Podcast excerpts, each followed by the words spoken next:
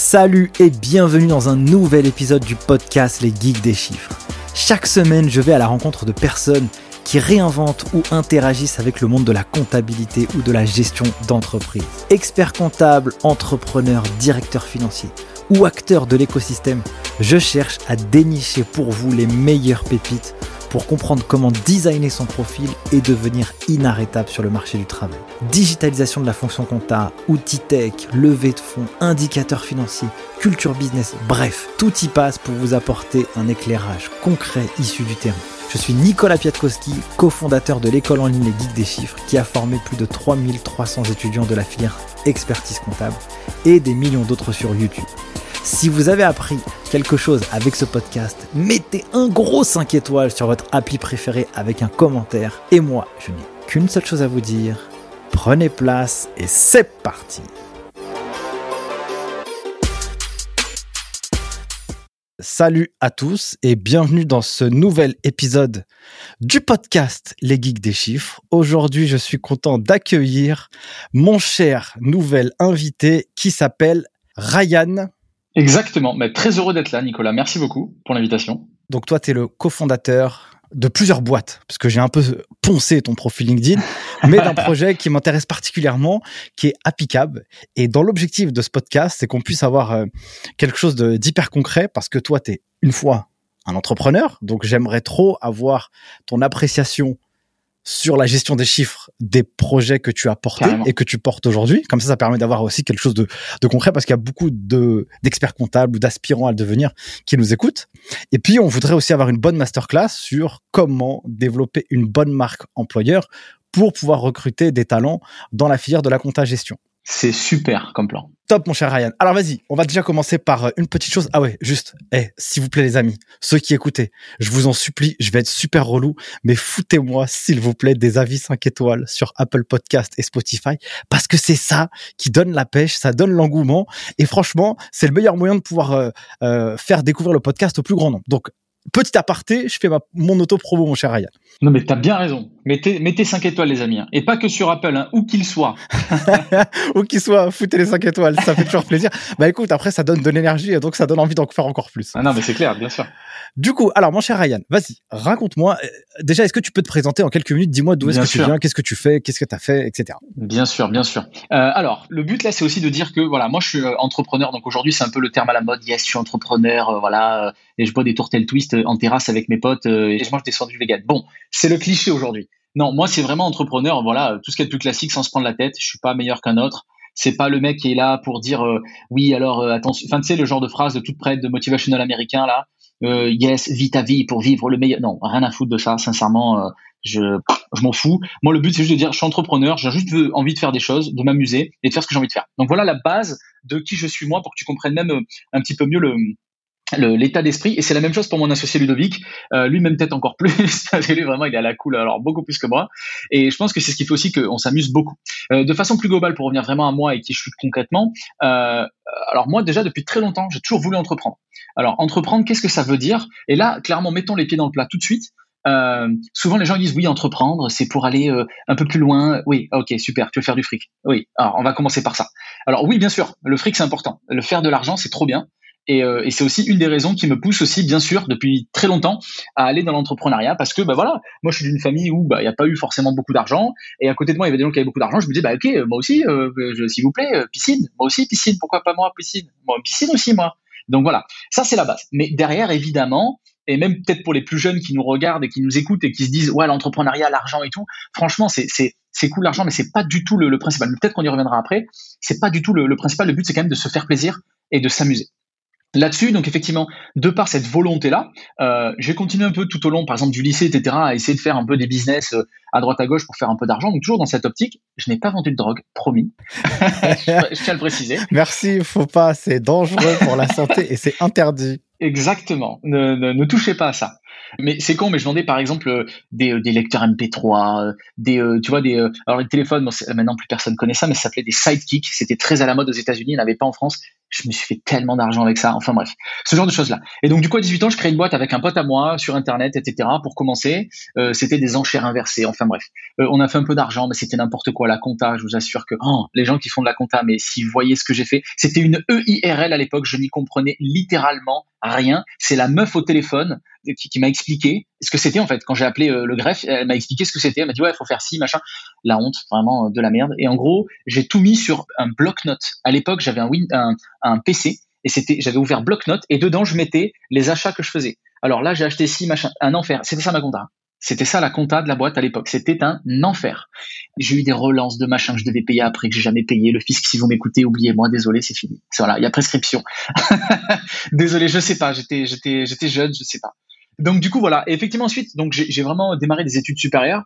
Donc euh, moi, moi j'ai fait des études d'ingénieur. Donc je suis ingénieur en aéronautique et spatiale aucun rapport avec la compta évidemment hein, et aucun rapport avec l'entrepreneuriat. Voilà, je me suis dit comment je vais perdre 5 ans de ma life? Euh, je trouvais ça. Voilà, il y avait ça ou euh, voilà ou faire euh, de l'alpinisme. J'ai choisi ça et euh, c'était cool, c'était sympa.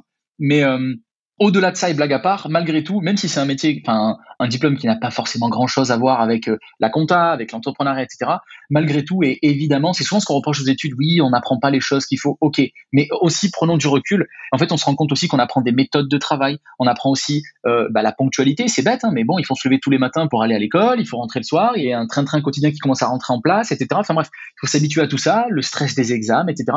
Donc oui, effectivement, il y a le cœur de ce qu'on va apprendre, mais il y a aussi ce qui est à côté. Et ça, euh, c'est aussi, je pense, très très important. Et c'est ce qu'on retient majoritairement. Alors peut-être pas dans le cas de la compta parce que c'est un peu différent, mais dans les autres matières, enfin les autres métiers ou diplômes de façon générale, c'est un peu le cas.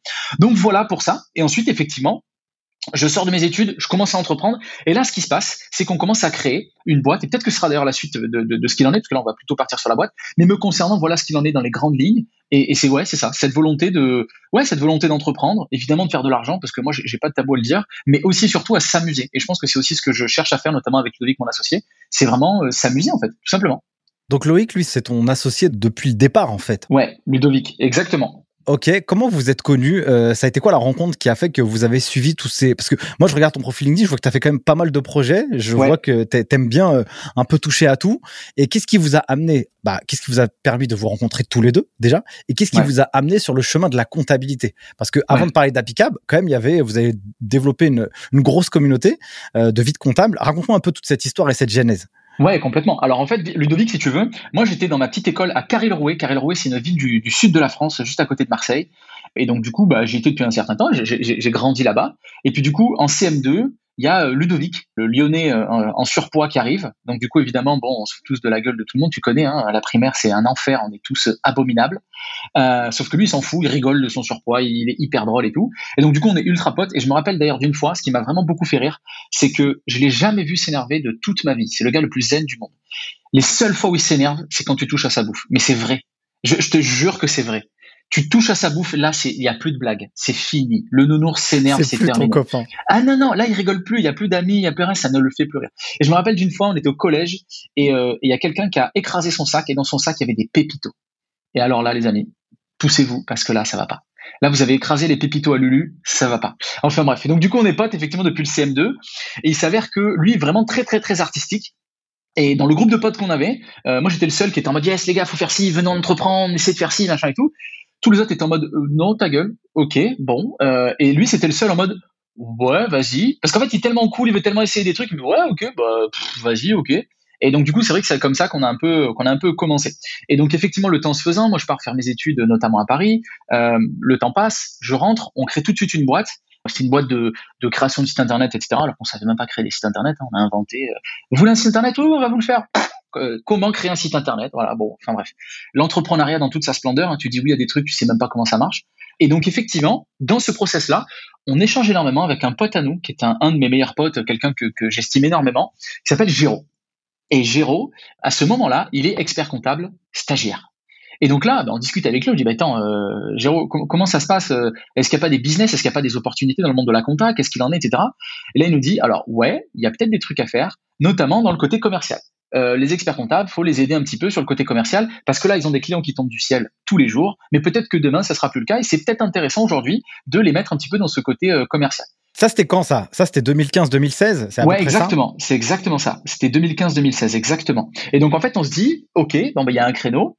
euh, bah ok, bah on se lance en fait, on y va. Et donc en fait, on crée la structure avec Géraud, son maître de stage, qui lui du coup était expert comptable, euh, Ludovic et moi, donc on est quatre. Et cette structure, du coup, on la lance, elle s'appelle Yapolo. Et en fait, le but de Yapolo, c'est quoi? C'est de mettre en relation entrepreneur et expert comptable. Le but de base, c'était vraiment de venir rationaliser, en tant qu'entrepreneur, hein, venir rationaliser la recherche de son expert comptable. Effectivement, ben, tu as plusieurs paramètres dans la sélection d'un expert comptable. Tu as effectivement la proximité. Est-ce qu'il est plus ou moins proche de chez moi? C'est quand même intéressant pour aller le voir. Si elle est à l'autre bout du monde, c'est un peu embêtant.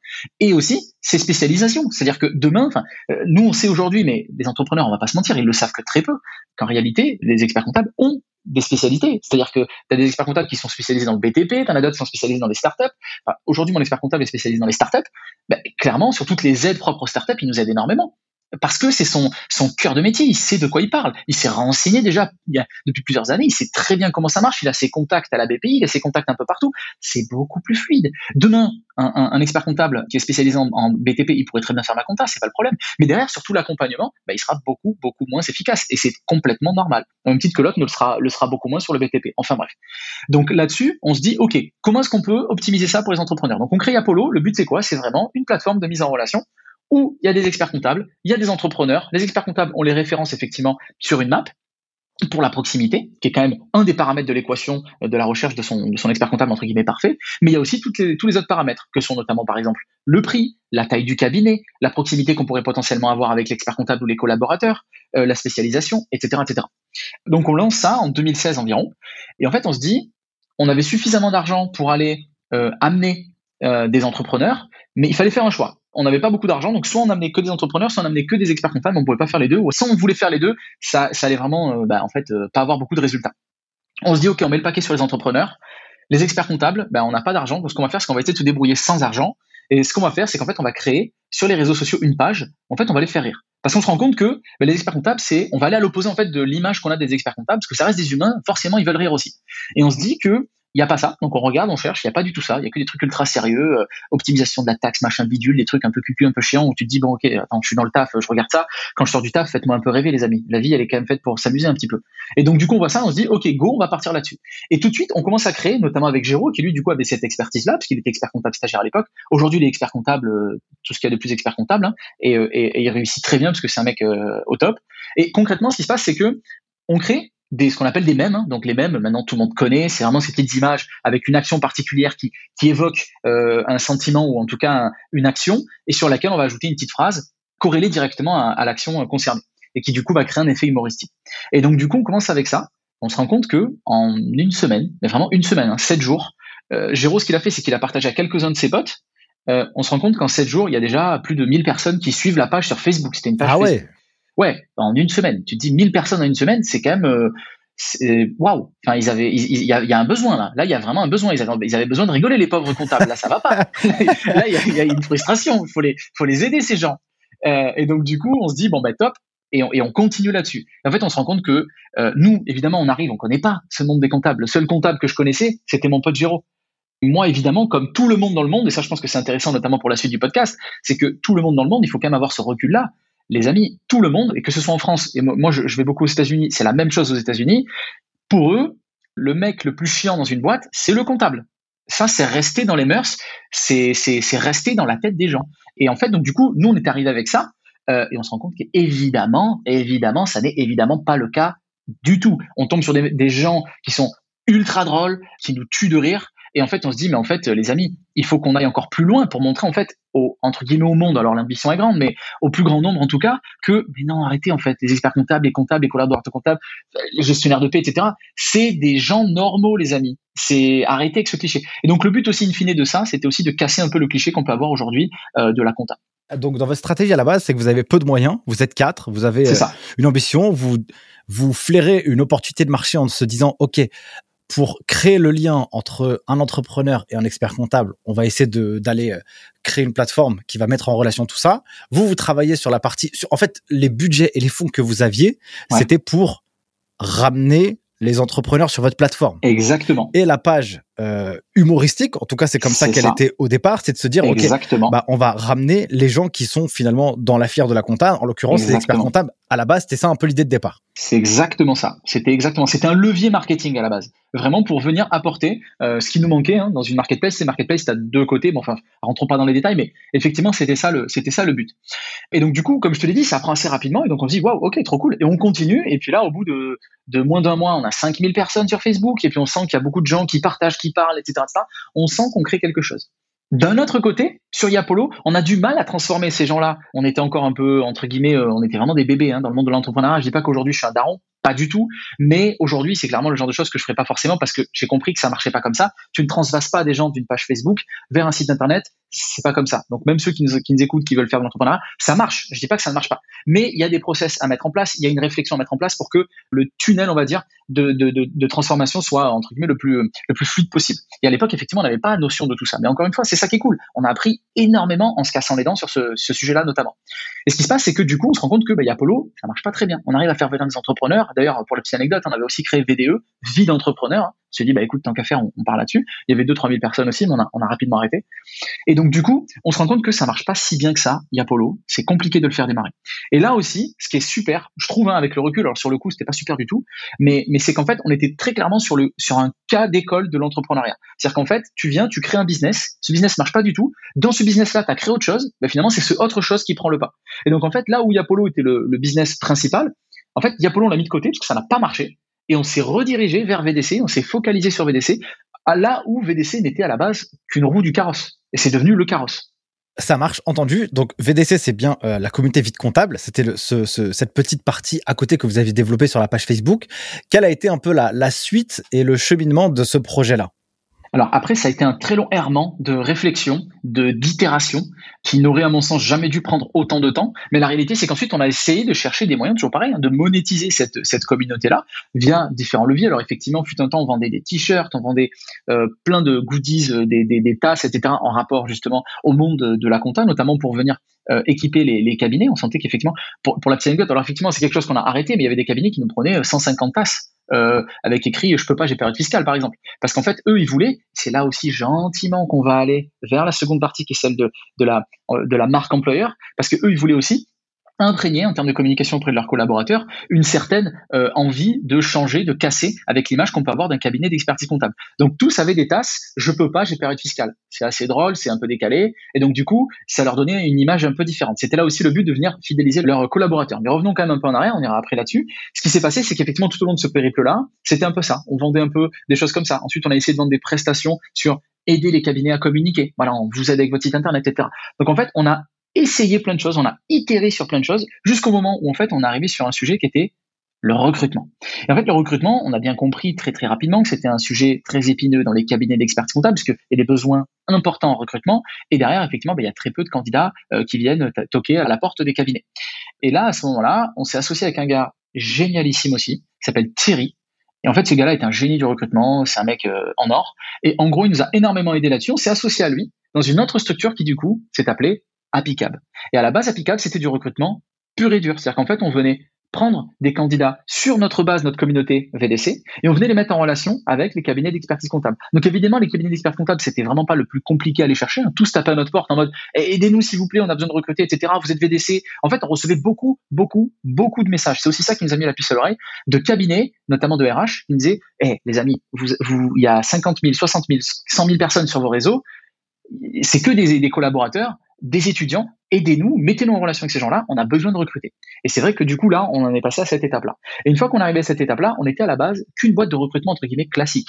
On te place un collaborateur, tu nous donnes un pourcentage de son salaire, etc., etc. Bon. Effectivement, nous, c'était une façon de faire qui, qui nous intéressait pas beaucoup parce que on sentait que nos intérêts n'étaient pas, comment dire, directement liés à ceux des cabinets d'expertise comptable. Je m'explique rapidement. C'est-à-dire qu'en réalité, ce qui se passe, c'est que quand tu es un, un, cabinet de recrutement, et je jette pas la pierre au cabinet de recrutement, ils font ce qu'ils veulent, c'est juste que nous, c'était pas notre vision des choses. Quand tu es un cabinet de recrutement, ce qui se passe, c'est que ton but, c'est de placer quelqu'un dans un cabinet. Tu prends un, candidat, tu le places dans le cabinet, et le cabinet te donne 5 000, 6 000, 10 000 balles pour l'avoir placé. Super. Mais derrière, le problème, c'est que pourquoi les intérêts ne sont pas corrélés? C'est qu'en fait, moi, cabinet de recrutement, mon but, c'est de rediscuter avec le gars que j'ai placé, 8 mois, 12 mois après, mais pour le replacer ailleurs, parce que moi, je ne suis payé que lorsque je le place. Donc en fait, c'est là qu'on voit que là, il y a une décorrélation des intérêts.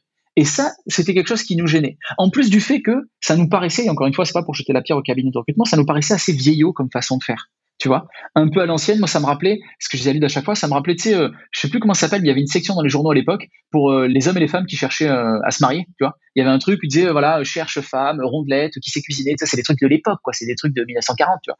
Et moi, ça me faisait un peu penser à ça. Je me disais, mais c'est un truc à l'ancienne, les amis, passons à autre chose. Les cabinets ont tellement, de, ont tellement mieux à faire. Et, et à côté de ça, il y avait aussi ce côté où les candidats nous disaient très souvent, ouais mais j'ai pas trop envie d'aller dans un cabinet d'experts comptables tu connais les clichés euh, c'est voilà c'est nul c'est c'est pas cool machin moi je vais aller en entreprise. Et on se disait mais c'est fou parce que nous on parle avec des cabinets d'experts comptables c'est génial. Pourquoi cette décorrélation? Évidemment il y a des cabinets qui sont pas ouf évidemment. Au même titre qu'il y a des startups qui sont pas ouf au même titre qu'il y a des boîtes normales qui sont pas ouf c'est normal. Mais de là à ce que le cliché soit si fort auprès des cabinets d'experts comptables on trouvait ça dommage. Et c'est pour ça que on s'est dit ok allons sur la marque employeur. Et la marque employeur pour le dire en une phrase hein, très clairement c'est permettre au cabinet d'expertise comptable de mieux communiquer auprès des candidats pour que les candidats aient davantage envie de les rejoindre. C'est vraiment ça, la marque employeur. Donc, euh, je ne sais pas si tu as quelques, quelques chiffres à me donner euh, sur Apicab. Euh, ouais, bien sûr. Je donc, si tu peux donner un peu de contexte pour que les auditeurs ils puissent savoir un peu c'est quoi un peu l'envers du décor. Vous êtes combien aujourd'hui? Bien sûr. Raconte-moi un peu tout ça. Bien sûr. Eh ben alors justement, Apicab, ça s'est créé en 2019. Euh, à la base, effectivement, on était Ludovic, Thierry et moi. Thierry est parti entre temps, donc on a racheté ses parts, il est parti entre temps, mais il nous a énormément aidé et on est, resté en très bon terme. Euh, ce qui se passe, c'est que euh, ça, c'était 2019. Entre temps, on a été pris à Station F. Pour ceux qui connaissent Station F, d'ailleurs, j'y suis là actuellement. Station F, c'est le plus grand campus de start-up au monde qui est situé dans le 13e arrondissement à Paris, et ça a été créé notamment par Xavier Niel, hein, Xavier Niel qui du coup a créé Free, etc. etc. Euh, on est dans le Founders Programme pour ceux qui connaissent. Donc voilà pour, Station F. Derrière, effectivement, aujourd'hui, on est 12 chez Appicab, sachant qu'on a commencé effectivement à 2, puis ensuite avec tiré à 3, ensuite tiré parti, mais enfin on est 12 aujourd'hui. On a un petit peu plus, on va dire, de 150 clients sur Appicab. 150 clients, c'est vraiment ceux qui sont sur des formules payantes. Et en tout, il y a un petit peu plus de 800 cabinets qui sont sur Appicab. Voilà pour cette partie-là. En termes notamment, par exemple, de mise en relation, euh, ne serait-ce que euh, sur les années donc de 2019 à maintenant, hein, donc à peu près en trois ans, euh, il y a eu un petit peu plus de 13 000 mises en relation entre cabinets et candidats là-dessus. Alors quand je dis mise en relation, c'est-à-dire que il y a différents types de mise en relation. Nous, on appelle mise en relation lorsque en fait un candidat et un cabinet ont discuté sur la plateforme ensemble. Pour nous, c'est ça une mise en relation. Ensuite, effectivement, il y a eu plus de 150 000, euh, on va dire, nous on appelle ça des matchs, mais le, mot n'est pas, n'est pas bon. Nous, on appelle ça un match quand un candidat qui va venir postuler à un cabinet. Donc ça, en a eu un petit peu plus de 100 000 euh, sur, les, sur les dernières années, depuis 2019. Donc voilà pour les, euh, pour les chiffres. Alors raconte-moi un peu l'envers du décor de, ce démarrage de ce projet. comment vous êtes arrivé à, finalement à cet état-là euh, que tu viens de me décrire? Quelles ont été les différentes étapes? Qu'est-ce que vous avez fait à trois au départ, puis à deux? Euh, Et puis comment vous avez recruté? Comment vous avez financé votre projet? Euh, Raconte-moi un peu toute l'histoire qui a amené jusqu'à aujourd'hui. Alors, ce qui se passe, c'est que du coup, avec Lud, on se dit, OK, il faut vraiment qu'on parte sur du recrutement. Donc là, on voit avec notre CTO. Alors, CTO, pour ceux qui ne savent pas, CTO, c'est la personne qui gère la partie technique. Alors, en anglais, c'est Chief Technical Officer on se la pète un peu, c'est le des startups, il faut quand même que voilà, qu'il y, ait quelque chose à prendre. Mais donc en gros, c'est ce qu'on appelle dans les startups, c'est la personne qui va gérer vraiment la partie technique. Donc c'est vraiment le développeur, le, boss du dev, voilà, très clairement, le boss du, développement de, tout ce qui va être la partie technique, donc les sites internet, etc., etc. Euh, Là-dessus, on, lui dit, écoute, euh, là vraiment, il va falloir qu'on crée une plateforme qui va s'appeler Appicab et qui va avoir telle, telle, telle fonctionnalité. Il nous dit, ok, ça va prendre tant de temps.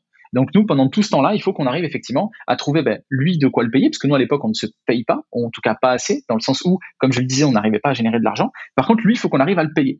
Et donc du coup, c'est là que nous on avait mis en place notamment ces histoires de vente de t-shirts, de mugs, prestations même, où on est allé dans des cabinets pour les aider avec leur communication, etc., etc. Et donc tout cet argent-là, en fait, ne servait qu'à une chose, c'était payer notre CTO pour que lui puisse justement travailler et générer cette plateforme-là. Une fois que la plateforme a été générée, ensuite il a fallu effectivement commencer à démarcher. Et c'est là que c'était on va dire la partie la plus simple, mais la réalité c'est qu'en fait on avait déjà fait le gros du travail. Le gros du travail c'était la création de notre réseau, c'était la création de VDC. Il ne nous a plus fallu que aller sur VDC et faire de la pub, mettre en avant applicable, que ce soit du côté candidat ou du côté des cabinets. Et très clairement, très rapidement, on a eu beaucoup de cabinets qui ont été intéressés ça a été un peu plus dur du côté des candidats, peut-être qu'on y reviendra, mais en tout cas, beaucoup de cabinets ont été intéressés. Et eux, alors c'était à l'époque encore une fois, hein, sur la partie recrutement pur et dur, donc ils sont venus. Donc en gros, comment ça se passe? Nous, on crée sur notre site une petite fiche qui s'appelle un lead. Donc en fait, c'est un formulaire sur lequel les, cabinets vont renseigner leur nom, leur prénom, numéro de téléphone, adresse email. Et nous, en fait, on va les recontacter pour discuter avec eux, connaître leurs besoins et tenter au mieux de les mettre en relation avec des candidats. Donc ça, c'était à l'époque du recrutement. À ce moment-là, ça marchouille un petit peu. On fait deux, trois recrutements par mois. Ça génère quand même un peu d'argent parce que ça va très vite. Donc c'est plutôt cool. On est assez content. On veut vraiment passer à l'étape supérieure. Et c'est là justement qu'on tombe sur Thierry. Et lui, Thierry, c'est vraiment euh, c'est un loup dans cette histoire. Hein. C'est vraiment le gars, il est connu de tous, il est euh, ultra bon dans ce qu'il fait. Euh, et là, le gars, en fait, nous amène à l'étape supérieure. Et donc vraiment, là, on arrive vraiment avec ses équipes. Il nous met à disposition ses équipes. Ils sont vraiment des recruteurs hors pair. Ils font ça depuis très longtemps. Et eux nous aident à faire le travail qu'on faisait nous très mal, très clairement. Nous, on le faisait très mal. C'était pas notre job. Et eux, en fait, ce qu'ils font, c'est qu'on leur envoie le besoin des cabinets. Et eux vont chercher sur notre base de candidats sur VDC, mais aussi sur leur base à eux, sur toutes les différentes CVTech, etc., pour aller trouver le candidat qui va bien matcher avec eux. Voilà, ça c'était vraiment comment est-ce que ça a commencé. Et là, on commence à faire un petit peu plus, un petit peu plus d'argent.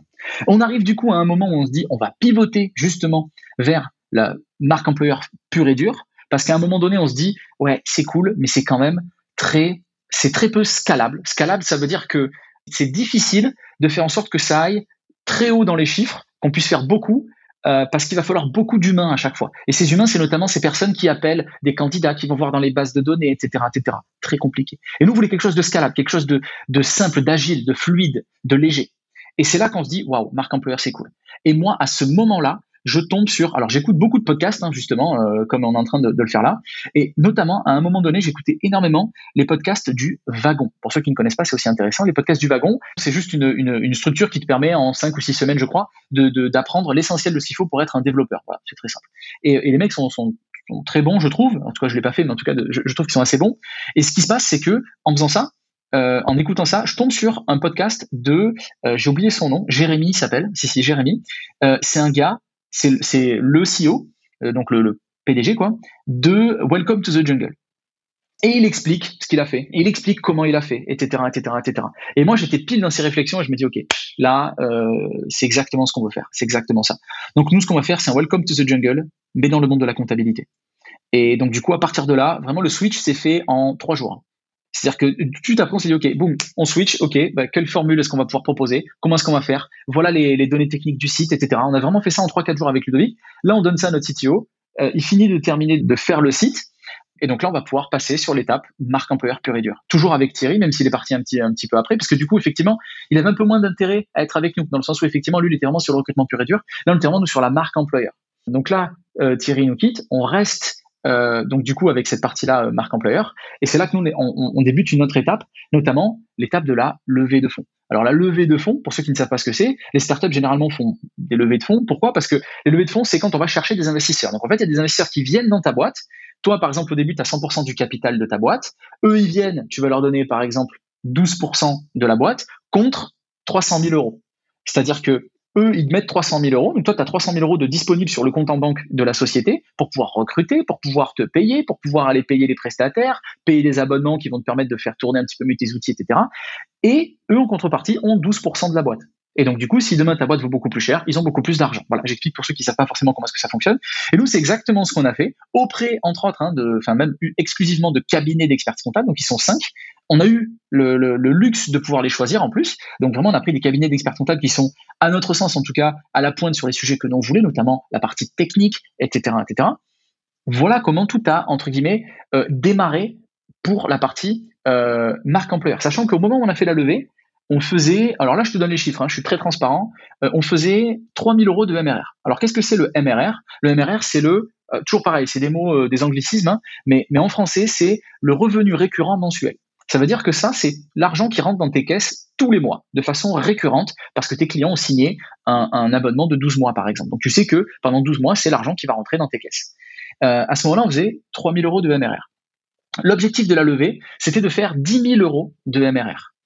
Et on a très rapidement fait euh, plus de 10 000 euros. Donc par exemple aujourd'hui, on est, euh, allez, on va dire à, à 45 000 euros de MRR à peu près. Ce qui se passe, euh, c'est que le but de la levée, et là je rentre vraiment dans les détails, hein, pour être vraiment le plus transparent possible, parce que moi j'aurais aimé que quelqu'un, qu'un entrepreneur me, me, donne des chiffres et m'explique vraiment dans le détail ce qu'il en est. ce qui se passe, c'est que quand tu fais une levée de fonds, généralement, à peu près 12, 16, 18 mois plus tard, tu en refais une autre. Pourquoi? Parce qu'en fait, quand tu fais une levée de fonds, tu vis au-dessus de tes moyens. Tu vas payer des gens sans même te soucier de rentrer de l'argent puisque l'argent est déjà dans les caisses. Et en fait, en faisant ça, bah, du coup, 12 mois après, tu n'as plus d'argent, sauf que tu as des gens à payer, du coup, il faut que tu relèves de l'argent, etc., etc., jusqu'au moment où tu arrives à l'équilibre. Et nous, on a eu cette chance aussi, bon, évidemment, on, a, pas mal bossé, mais d'être à l'équilibre et de pas avoir besoin de refaire d'autres levées. Et ça, c'est quand même quelque chose euh, de, de très cool. C'est-à-dire que là, on a l'équilibre. Alors, qu'est-ce que ça veut dire? Ça veut dire que on gagne autant d'argent, si ce n'est même un peu plus, que ce que la boîte ne coûte pour payer les salaires, pour payer les abonnements, etc., etc., etc. Donc voilà ce qu'il en est d'un point de vue notamment euh, un petit peu plus financier. Peut-être que tu voudras qu'on rentre un peu plus dans les détails là-dessus. Très clair. Du coup, je vais, je vais rebondir sur ce que tu dis parce que c'est intéressant d'avoir ce processus de levée. Il y a ce qu'on a dans les médias, ce qu'on voit beaucoup. On voit les, les boîtes qui, euh, qui lèvent des millions, ceci, cela, euh, qui recrutent à tout va. 100 personnes sur la prochaine année. Et puis il y a des boîtes qui sont le, finalement le, tissu économique français, qui sont c'est ça la vraie vie, tu vois. Une boîte que, que tu es en train de me décrire, c'est un schéma qui est entre guillemets normal en tout cas. Est-ce que tu peux raconter un peu c'est quoi ce processus de levée? Comment ça marche? Qu'est-ce que toi tu vends aussi à ces cabinets? Quelle est la vision que tu leur vends euh, dans l'histoire? Et pourquoi ils ont décidé de vous rejoindre vous? Parce que souvent dans la levée, euh, il y a bah, il y a plusieurs facteurs qui vont se, qui vont jouer. Il y a évidemment, tu as envie de, tu investis ton argent, c'est pour en récupérer euh, beaucoup plus, mais c'est aussi peut-être pour participer à une aventure. C'est bref, raconte-moi un peu l'envers du décor de tout ça dans un cas concret. Bien sûr. Alors effectivement, dans ce cas très précis, comme je te le disais, nous on a eu cette chance d'avoir déjà créé VDC. C'est-à-dire que de ces cabinets-là, on était déjà connus. Ils nous connaissaient, ils voyaient que sur les réseaux ça marchait, c'était pas du pipeau. Donc déjà, j'ai envie de te dire, avant même d'avoir discuté avec eux, on avait gagné déjà euh, la moitié du combat. Donc en fait, quand on discute avec ces cabinets d'expertise-là, comment est-ce que ça se passe? C'est nous qui allons vers eux, parce que c'est des cabinets qui nous intéressent, et nous, on voulait lever de l'argent exclusivement auprès de cabinets d'expertise comptable, parce que nous, on voulait le double effet. C'est-à-dire l'effet de, bah, ils nous donnent de l'argent, du coup, on a l'argent, c'est cool, mais en fait, nous, on ne cherche pas, on ne cherchait pas que de l'argent. Et d'ailleurs, même sur les levées de fonds qu'on fait, nous, dans les autres business, etc., on ne cherche jamais que l'argent. Il y a l'argent, c'est cool, mais derrière, il faut aussi que les personnes qui vont rentrer apportent plus. Et ça, c'est ce qu'on appelle, pour parler encore un peu dans le jargon de la startup, c'est de la smart money. Smart money, c'est-à-dire qu'en fait, c'est quelqu'un qui va venir mettre de l'argent, mais pas que. Il va aussi apporter son réseau, son expertise, son savoir-faire, etc., etc., etc. Et nous, c'est très exactement ce qu'on cherchait. Donc évidemment, nous, ce qu'on allait faire, c'est très simple, euh, notamment parmi nos clients, on allait chercher ceux qui euh, correspondaient parfaitement à ce que nous on voulait être nos, euh, nos, associés, parce que ça devient des associés. en tout cas, nous, on les considère très clairement comme des associés dans la boîte. Et ce qui s'est passé, c'est qu'on allait les appeler un par un. Salut, voilà, bah, écoutez, soit il y en a qui étaient clients, il y en a qui ne l'étaient pas encore. Maintenant, ils le sont tous. Mais on les a appelés pour leur dire, ben voilà, nous, on aime bien votre cabinet. la démarche, c'est quoi? C'est qu'on va faire une levée. On aimerait vraiment que vous y participiez. Donc voilà, si vous voulez qu'on en discute, euh, on en parle. Et donc à partir de là, ils ont un intérêt ou non. Je, vais être très très transparent avec toi. Franchement, on a dû, j'ai dû proposer. On avait une liste, je pense, de 15 cabinets. Sur les 15 cabinets, je pense sincèrement qu'il y en a, allez, on va 12, j'allais dire 13, mais 12 qui, nous ont dit, OK, go, on est chaud. Sachant qu'on a levé qu'auprès de 5 d'entre eux. C'est dire si le côté VDC a énormément plu ça a joué un, vrai rôle. Du coup, je reviens sur ta question. Pourquoi et comment, euh, enfin, ce qu'on a dû dire, etc., c'est que clairement, euh, il y avait VDC en avant, comme je te l'ai dit. On leur a montré ce qu'on faisait et eux, ne serait-ce que ça, leur montrer le potentiel. C'est-à-dire qu'en fait, il y avait personne d'autre qui fait ça. Tu veux créer de la marque employeur, tu as ça ici. En fait, tu as tout. Tu as le terreau. Le plus dur, tu l'as. Tu as ici le, plus dur à attraper, à savoir les candidats. Maintenant, il suffit juste de créer la plateforme, d'amener les cabinets d'experts comptables, mais eux ont envie de recruter, donc ils vont venir et faire la passerelle, la, fameuse passerelle dont je parlais tout à l'heure. Faut jamais omettre cette passerelle entre différents réseaux, entre différents sites internet. C'est très compliqué à mettre en place et faut arriver avec les bonnes intentions. Et donc nous, au début, par exemple, ça n'a pas forcément marché, pour être totalement transparent. La passerelle entre VDC et Applicable, au début, ça marchait pas comme nous on le voulait. On avait beaucoup de gens, aujourd'hui, il y a plus de 200 000 personnes qui nous suivent sur les réseaux sociaux sur VDC, tout réseau confondu. Mais, à l'époque, il y en avait peut-être 100 000. C'était, euh, les 100 000, les 100 000 ne venaient pas sur Applicable. Très, très, très, très loin de là. Mais vraiment très, très loin de là. C'était vraiment des cacahuètes. Et nous, on se disait, comment est-ce qu'on va faire ça? Et il a fallu, encore une fois, qu'on arrive à optimiser tout ça.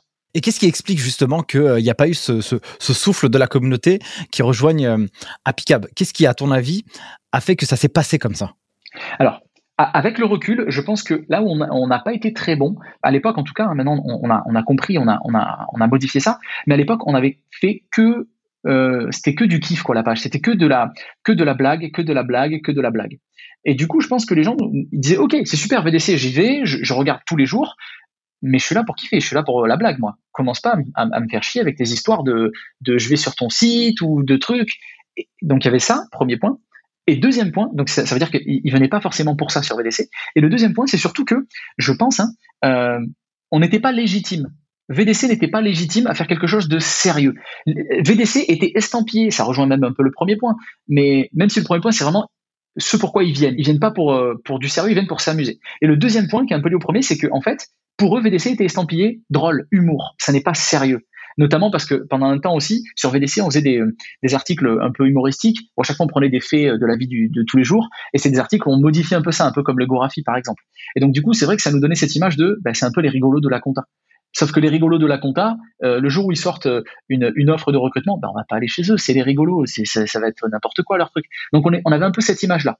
Et du coup, depuis, on a euh, euh modifié, si tu veux, cette image-là pour aller sur quelque chose de cool, mais sérieux on est des gens sérieux. Effectivement, on s'adapte au monde dans lequel on vit aujourd'hui, parce que le monde dans lequel on vit aujourd'hui, c'est plus le monde, en tout cas hein, auprès des jeunes, c'est plus le monde ultra sérieux où tu vas les embobiner avec tout n'importe quoi. Tu ne leur feras pas, ça ne marchera pas.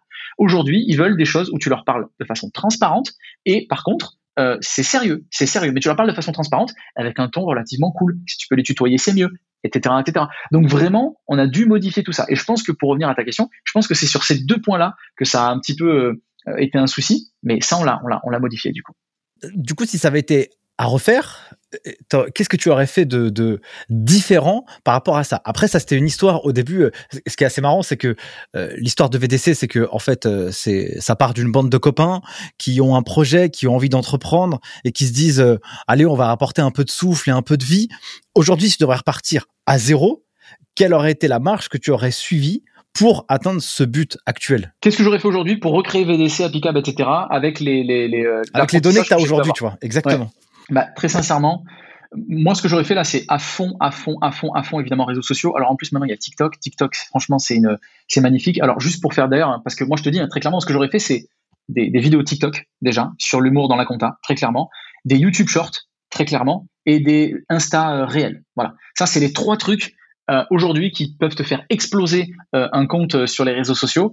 Et très clairement, nous, Yasmine, hein, qui gère nos réseaux sociaux chez nous, là à la rentrée, hein, donc dans à peine plus d'une semaine, c'est très clairement les sujets sur lesquels on va bosser à fond parce que je suis persuadé que c'est quelque chose qui va amener beaucoup, beaucoup, beaucoup, beaucoup de monde. Sachant que nous, on n'a plus besoin d'amener beaucoup de monde sans aucune euh, prétention. Hein, vraiment, c'est pas du tout le but. Mais, c'est la situation dans laquelle on est. Je pense qu'on a touché tous ceux qui devaient être touchés ou tous ceux qui pouvaient l'être sur les réseaux sociaux et qui étaient dans le monde de la compta. Maintenant, notre but, c'est juste de se renouveler et de ne pas se faire dépasser. C'est juste ça, la position euh, qu'on qu'on a actuellement. Donc, du coup, je pense que ça passe par ça. Donc, très clairement, moi, je ferai ça je serais beaucoup moins sur les articles un peu satiriques qu'on avait fait. Je ferais beaucoup moins ça, même si ça nous a apporté beaucoup de monde parce que c'était très très très viral. Je le ferai pas parce que le revers de la médaille était trop trop important, notamment en termes d'image de, de, marque. On était trop estampillés. Ouais, vous vous êtes des rigolos, vous êtes des clowns, euh, hop. Donc ça surtout pas. Et puis aussi plus rapidement, je vais dire, s'implémenter avec les instances de l'ordre. Parce qu'aujourd'hui, nous, on est très implémenté avec l'ordre des experts comptables qui, accessoirement, pour ceux qui sont dans la compta, euh, et qui estiment que pour eux, dans votre tête, hein, euh, l'ordre de l'expert comptable, c'est euh, ouais des vieux gars dans une tour d'ivoire, machin. Pas du tout. C'est des gens ultra accessibles, ultra cool, qui veulent vraiment tout massacrer pour la compta, notamment pour les plus jeunes, faire en sorte que l'image soit meilleure. Effectivement, ben, ça prend du temps. Laissez-leur le temps, mais je peux vous assurer que ça va payer. Et, franchement, ça serait hyper intéressant que les jeunes s'intéressent à ces gens-là. Moi, à chaque fois, alors je, je dévie un peu, hein, mais à chaque fois que je vais les voir, j'ai toujours la même sensation, c'est c'est chiant en fait, vous êtes cool, nous, on sait que les jeunes de la compta, sont cool. Ah, ça serait trop bien que vous discutiez, ce serait trop bien qu'il y ait plus de liens euh, entre les deux. Bon, enfin, ça c'était la parenthèse et c'est le sentiment que j'ai à chaque fois que j'échange avec eux parce que c'est des gars qui sont hyper cool. Je rebondis là à ce que tu dis. Euh, je vous invite euh, à écouter le podcast que j'ai enregistré avec euh, Lionel Canesi, le président du Conseil national de l'ordre des experts comptables. Allez-y parce que euh, moi aussi j'étais vraiment assez assez enthousiaste par rapport à l'homme que j'ai rencontré, même ce qu'il dégage, ce qu'il raconte, la vision, c'est hyper cool. Il y a aussi Caroline Hélin qui est sur le podcast que vous pouvez regarder. Bien sûr. Et, exactement, qui est vraiment en charge de l'attractivité de la profession. Enfin voilà, ces gens-là, tu, tu, tu, les écoutes, bon, t'as envie de devenir expert comptable, quoi, alors que tu t'aurais peut-être pas forcément pensé. Je rebondis par rapport à ce que tu dis. Effectivement, après, moi, je connais pas, je connais pas tout le monde à l'ordre, mais en tout cas, pour les personnes que je connais, euh, je trouve que, je trouve qu'il y a une bonne dynamique qui s'installe de plus en plus dans dans cette instance, parce que, euh, de toute façon, il n'y a pas le choix. De toute façon, c'est le monde économique dans lequel on est aujourd'hui. Il faut, euh, il faut se réinventer, ou en tout cas, c'est même pas il faut se réinventer, il faut être juste adapté au goût de jour, quoi. Tu vois. et donc, euh, il y a beaucoup de gens qui portent, qui portent ce message, en tout cas, dans les instances. Donc, je te laisse continuer. Excuse-moi. Non, non, mais tu as, complètement raison. Et Lionel Canesi, je pense que c'est aussi euh, un président qui est en train aussi d'insuffler une nouvelle, euh, une nouvelle ère, entre guillemets, dans le monde de la compta. Caroline Hélène, je t'en parle même pas, je la connais très bien, c'est une personne génialissime et qui représente mais de la meilleure des manières la compta. Euh, donc voilà, c'est juste des gens qui sont euh, qui sont formidables et vraiment ils donnent une super image et, et je pense qu'ils ouais ça serait cool en fait qu'il soient davantage mis en avant. Mais bon, toi tu l'as fait, nous on l'a fait aussi de notre côté, donc voilà. Mais mais c'est cool, c'est cool qu'il y ait ces gens-là. Revenons sur la levée.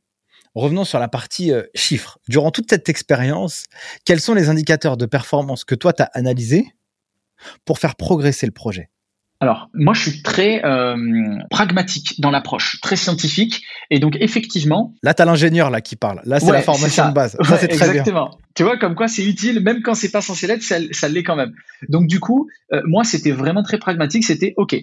Quel est le MRR Ça, c'était vraiment le KPI principal pour moi, l'évolution du MRR. Qu'en est-il? Et effectivement, derrière va arriver aussi et le cash burn. Le cash burn, c'est effectivement tout l'argent qui part de ta boîte tous les mois pour payer les salaires, pour payer les loyers, pour payer les abonnements, euh, voilà, euh, à tous les trucs, à Slack, euh, Google, machin, etc. Bon, et vraiment, et c'est le delta ensuite entre entre ça qui va vraiment pour mettre le, le, on va dire le, le, KPI roi. Donc vraiment les deux KPI principaux pour moi c'est le MRR, donc ce que je rentre tous les mois, ce qui, ce qui, ce qui, ce que la boîte fait rentrer tous les mois en argent, ce qui sort tous les mois, le cash burn, et derrière le delta, le résultat de tout ça, le delta, et ça c'est le, pour moi le KPI king quoi, c'est le, boss. Là-dessus, c'est ce cas que je regarde. Après, il y a d'autres KPI. Nous, par exemple, et c'est pas du tout parce que dans un podcast, je pense que tu l'as compris, j'essaie d'être le plus transparent possible. Avec Ludovic, on est énormément sur l'humain. Ce qui, du coup, heureusement, j'ai envie de te dire, parce que quand tu fais de la marque employeur, encore heureux. Donc, du coup, nous, euh, les salariés, notre but aussi, c'est que, d'ailleurs, je dis les salariés pour le podcast, hein, je dis plutôt l'équipe en dehors de ça, parce qu'on les considère, évidemment, c'est des salariés, mais on les considère vraiment comme juste des membres de l'équipe. Il n'y a pas forcément, on n'est pas en mode hiérarchie, on n'est pas en mode euh, boss, etc. Et ça, d'ailleurs, peut-être qu'on y reviendra aussi sur la partie marque employeur des cabinets experts comptables, parce qu'il y a encore des cabinets, alors, la très grande majorité, c'est plus le cas. Et moi, ce que je reproche à certains, c'est encore cette, cette hiérarchie où, euh, ouais, moi, je suis, je, je, suis le boss. Voilà, je suis le boss, euh, ne parle pas, tu vois. Et moi, j'ai vu des cabinets où c'était comme ça. Il y en a pas beaucoup, mais j'en ai vu un. Je te donnerai peut-être l'anecdote sans évidemment donner le nom, mais euh, mais j'étais vraiment choqué de c'est pas possible qu'en fait de travailler comme ça. Enfin bref. 8 ans d'études, laisse-moi tranquille, c'est moi le patron, c'est moi qui commande. Exactement. Ah non mais je te jure, non mais je te promets que c'était ça, et surtout que c'est dommage parce que le gars, la scène, on l'a vu, euh, c'était le gars, il devait avoir sincèrement, il devait avoir, je sais pas, 60 piges. Donc mec, c'est bon quoi, t'as plus rien à prouver. À cet âge-là quand même. T'es un grand garçon, hein, qu'est-ce que tu veux approuver? Et il faisait ça sur des, euh, des, jeunes de 30 piges, clairement le genre de choses que je déteste. Donc nous, notre but, c'est aussi ça, c'est savoir aussi comment va l'équipe, ça aussi c'est partie des capitaux très importants, euh, comment ça se mesure, c'est très simple, hein. c'est-à-dire que nous, en fait, on va faire des points toutes les semaines, et on va discuter avec eux, et le but, c'est juste de savoir où est-ce qu'on en est, est-ce que l'équipe se passe bien, etc. Et c'est là que tu vas déceler aussi un petit peu les, les, problèmes. Et souvent, par exemple, nous, on a Olivia, qui est en rapport direct avec les, euh, qui est chargée de clientèle, alors pareil, on, nous, on donne des, des noms à l'anglaise, hein, customer euh, officer, etc. Bon, peu importe, mais enfin, success customer officer, mais euh, et par exemple, c'est là aussi qu'on va pouvoir discuter de, du pourquoi, du comment. Et c'est eux, en réalité, je me rends compte que c'est eux, euh, l'équipe, qui sont les plus à même de toucher du doigt le marché. C'est eux qui sont en relation directe avec les clients, c'est eux qui sont en relation directe avec les candidats, etc. Et c'est pour ça que c'est aussi important d'avoir ces retours-là du marché Qu'en est-il? Donc, donc ça aussi, c'est d'autres KPI. Euh, D'une autre part, il y a aussi, euh, bah, pareil. Alors, je reste encore sur la psychologie et l'humain, mais c'est pareil, c'est nos investisseurs. Où est-ce qu'ils en sont? Qu'est-ce qu'ils ont à nous dire eux du marché? Parce que encore une fois, ce que je te disais en termes de smart money, c'est ça le but. C'est que eux nous disent, bon les gars, nous en ce moment, c'est vraiment la dèche. Et je pense que si vous faites un module qui permet de faire ci ou de faire ça, ça peut énormément aider parce qu'aujourd'hui, on sent que les cabinets ont besoin de telle ou telle chose. Alors c'est pas des KPI mesurables, hein, donc on est moins sur du KPI, mais on est beaucoup plus sur de l'échange et des, des, euh, des, données, de la data extérieure qui vont nous permettre d'améliorer, en l'occurrence le produit, en tout cas la boîte euh, de façon globale. Donc ouais, ça va être l'essentiellement, ça va être ça. C'est quoi la vision que vous avez vendue vous euh, au cabinet? Et est-ce que entre ce que vous aviez vendu et ce que vous projetez à partir d'aujourd'hui, c'est toujours la même ligne directrice ou est-ce que ça a changé un petit peu?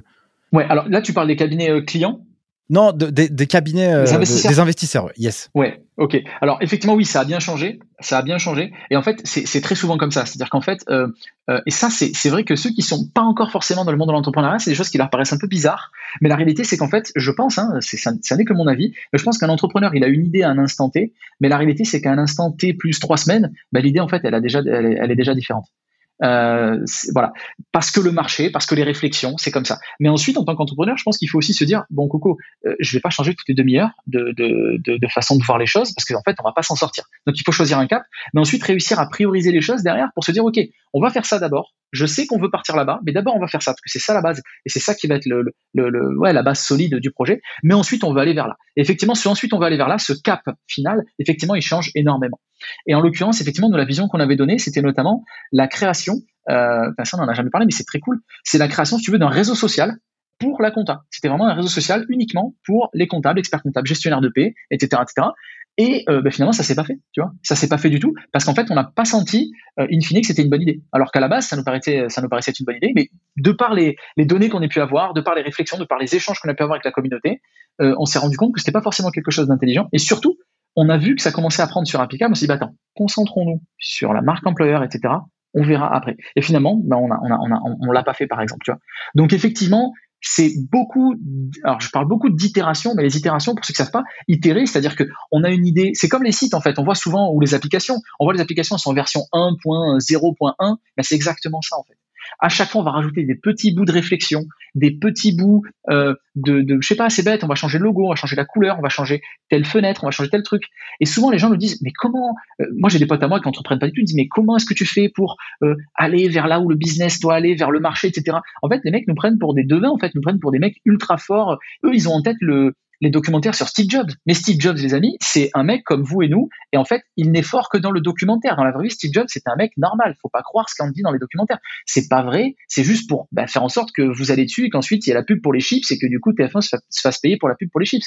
La réalité, c'est qu'en fait, c'est quelqu'un de normal. Et en fait, on itère petit à petit. Alors certes, des mecs comme Steve Jobs ont peut-être de meilleures idées, donc ils itèrent, ils itèrent de façon plus intelligente mais, ça reste quand même des itérations. Donc c'est petit bout par petit bout, on arrive effectivement à la vision finale. Donc pour revenir à ta, question, évidemment, depuis qu'on leur a vendu le projet lors de la levée, depuis, il a drastiquement évolué, très clairement. Et c'est quoi un peu euh, pour toi les perspectives euh, du, projet dans, je sais pas moi, dans les 5 à 10 prochaines années? Où est-ce que vous voulez euh, amener ça? C'est quoi un peu la, flamme qui t'anime toi tous les jours avec Apicam? Ouais, alors là pareil, je vais être très honnête. J'essaie de trouver des nouveaux trucs pour me réexciter. Mais par exemple, tu vois, euh, euh, YouTube Short, euh, Instagram réel, TikTok, voilà, ça c'est des trucs. J'ai, j'ai, tu vois, j'ai vraiment hâte d'échanger avec Yasmine. Donc Yasmine, c'est notre community manager. Hein. C'est elle qui gère tous nos réseaux sociaux, qui est génialissime évidemment, mais faut pas lui dire. non, non, mais je, lui dis tous les jours. On est, beaucoup sur le, le foutage de gueule aussi ici. Hein. Donc on se tire beaucoup dessus, mais c'est parce qu'on s'aime beaucoup. Et donc du coup, effectivement, j'ai très hâte de faire ça. Pourquoi je dis ça C'est que par exemple sur les réseaux sociaux, c'est vrai que moi j'ai beaucoup moins cette excitation. Pour être totalement franc, encore une fois, là le but c'est d'apporter euh, le plus de valeur aux gens qui vont nous écouter. Et si je commence à faire la langue de bois, ça va rien leur apporter. Et on aurait l'impression d'être euh, Didier Deschamps qui après un match de l'équipe de France, tu vois. Donc du coup, vraiment le but là, c'est de dire, ok, euh, moi sur les réseaux sociaux, vraiment sur la partie VDC, il y a plus grand chose qui m'excitait là jusqu'à récemment. C'était juste voilà, ça allait, on faisait des petits trucs, etc. Donc j'étais plus beaucoup excité là-dessus. Mais effectivement, voilà, ces petits nouveaux trucs, ces petites pépites en plus qui peuvent potentiellement m'exciter. Mais là-dessus, un peu moins. Sur le business applicable, je, je, moi, mon objectif, c'est d'arriver ce qu'on appelle le break-even. Le break-even, c'est l'équilibre, c'est-à-dire que tu gagnes autant d'argent que tu en dépenses. Et là, on est même à un petit peu plus, donc c'est super. Moi, c'était ça mon objectif. Et c'est vrai que maintenant qu'on y est arrivé, il y a un peu moins. Même si évidemment, il y a encore beaucoup de choses que j'aimerais faire. J'aimerais m'assurer que euh, tous les clients puissent recruter avec nous, parce qu'évidemment, ça n'est pas le cas. Hein. La très grande majorité le font, mais ça n'est pas le cas encore. Moi, j'aimerais avoir un 99,9%. Euh, c'est aussi ça qu'on cherche à avoir. Euh, voilà, il reste ces petits détails-là. Mais c'est pas des petits détails qui sont méga excitants non plus. Tu vois ce que je veux dire? Donc, euh, pour être totalement transparent, on se pose aussi la question avec Ludovic de, ok, qu'est-ce qu'on fait? Qu'est-ce qu'on fait? Parce que moi, en fait, moi, je fais ça. Je te l'ai dit tout à l'heure. Hein, tu vois, c'est très cohérent. Je, je, je, te mens pas. Euh, nous, on fait ça pour s'amuser, en fait. Et pour s'amuser, c'est l'adrénaline de l'entrepreneuriat, de dire ah, je vais tenter ça, mais imagine ça marche pas, mais ouais, mais c'est excitant parce qu'imagine ça marche, ouais, et puis si ça marche pas, on va réitérer, on va faire ça et trucs, et bidule et machin. Et là, ben, je l'ai beaucoup moins. Je l'ai beaucoup moins parce qu'on a une équipe de 12 personnes. Là, évidemment, je me rends utile sur plein de choses, évidemment, je, suis le, CEO, etc. Mais c'est bête, mais j'ai eu cette discussion il y a deux semaines ou une semaine avec Lud, Ludovic, donc mon associé, je lui disais, mais là, si je pars une semaine, il se passe quoi? En fait, ça, ça tourne, quoi. Et ça, moi, ça me fait chier, tu vois. Genre, tu vois, je, trouve, j'ai l'impression que je, c'est pas que je sers plus à rien, évidemment je sers à quelque chose. Mais ce que je veux dire, c'est que là, je pars une semaine, bah, ça tourne quand même, tu vois. Et ça, c'est un peu moins excitant. Et c'est pour ça qu'on en arrive à la conclusion de se dire, qu'est-ce qu'on fait? Parce que peut-être qu'on est plus utile ici, tu vois? Là, ce que, ce que tu racontes, déjà, merci de partager ça, parce que je trouve que c'est euh, hyper euh, humble d'aborder ce sujet-là. Euh, moi, je m'étais fait la réflexion à une époque, c'est de se dire quel type d'entrepreneur es-tu? Ou quel type d'entrepreneur euh, chaque personne peut être. Tu auras des gens, ils seront euh, très bons de 0 à 1. Ça, ça va être la flamme, le feu sacré. Genre, c'est tout est nouveau, tu te casses la figure, tu te casses les dents, c'est dur. Mais c'est là où où tu trouves ton plaisir. Et dès que ça commence à ronronner, bah du coup, euh, voilà quoi, t'as envie d'aller autre chose. Par contre, il y a des gens qui sont absolument brillants pour euh, faire scaler et euh, développer un truc qui ronronne pour le rendre encore plus loin. Et donc, c'est intéressant de, de, de, que, que tu partages ce point de vue. Je pense que pour un entrepreneur, c'est hyper utile de pouvoir se connaître pour savoir où est-ce qu'il est meilleur. Et quand je regarde, quand j'ai pensé un peu ton profil LinkedIn, c'est exactement cette intuition personnelle que j'ai eue où tu vois qu'il y a plusieurs projets qui, qui, qui, gravitent au fur et à mesure. C'est que dans l'esprit, il y a besoin de stimulation intellectuelle et d'aller sur autre chose, tu vois. Exactement. Et, c'est vrai, c'est ce côté un peu intellectuel, hein, c'est très intéressant ce que tu dis, c'est le fait de se dire, ah, je suis lassé là, il n'y a plus cette petite excitation. Je te jure que, je te jure, je te promets, de 2019 à il y a encore peut-être 6 à 8 mois de ça, je te jure que c'est vrai, je me levais le matin, j'étais un enfant calé euh, à Disneyland. Je te jure que c'est vrai. Et nous, on travaille le week-end. C'est-à-dire que je me lève le dimanche matin, je vais à Picab depuis, euh, depuis 2019. Il n'y a pas de vacances, il n'y a pas de jours de repos, il n'y a pas de l'été, machin, il n'y a pas ça. Parce que quand je me lève le matin, je suis en mode, je vais à Disneyland. Je vais voir mon pote Lud, déjà, ça me fait très plaisir, on va rigoler. Et en plus, on est en train de travailler sur une boîte, on est en train de se régaler. L'argent, ça rentre, ça rentre pas, peu importe, on est en train de s'amuser. Et ça, eh ben, pour être très sincère, ça fait peut-être 8-9 mois, je l'ai beaucoup moins, tu vois. Donc, effectivement, on se pose des questions super intéressant de, de ce partage-là. Je pense que ça peut arriver, à mon avis, dans, dans toute la vie d'un entrepreneur, de se poser des questions euh, à certaines euh, phases. Est-ce qu'il est utile? Est-ce qu'il est encore euh, performant? Est-ce qu'il est bon? Je, Tu sais que, à titre personnel, je me suis fait cette réflexion sur l'école en ligne, les geeks des chiffres, et on l'a itéré, mille fois jusqu'à temps de trouver ce feu sacré. Et puis après, j'ai commencé à analyser la personne que j'étais. Et puis j'ai commencé à me dire où est-ce que je suis le meilleur, où est-ce que je suis bon, où est-ce que je prends du plaisir?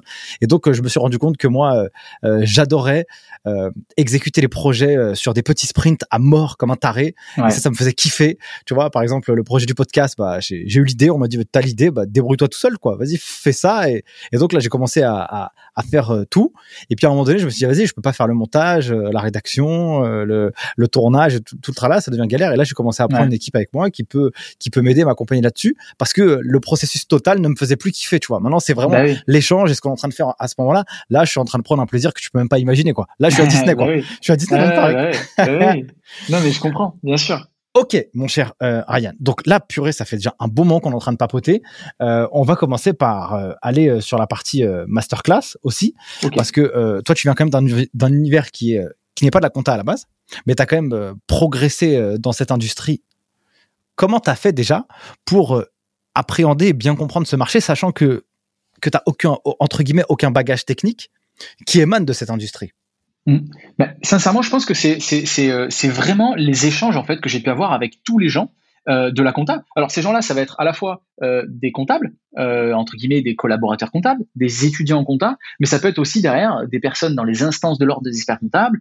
vraiment, ça va être tout ce spectre-là de personnes qui évoluent dans le monde de la compta. Et à force de parler, effectivement, bah, tu commences à mieux comprendre ce marché-là et les choses se recoupent. Mais une des choses, par exemple, que j'ai très vite compris, c'est que tu peux parler avec n'importe quel expert comptable.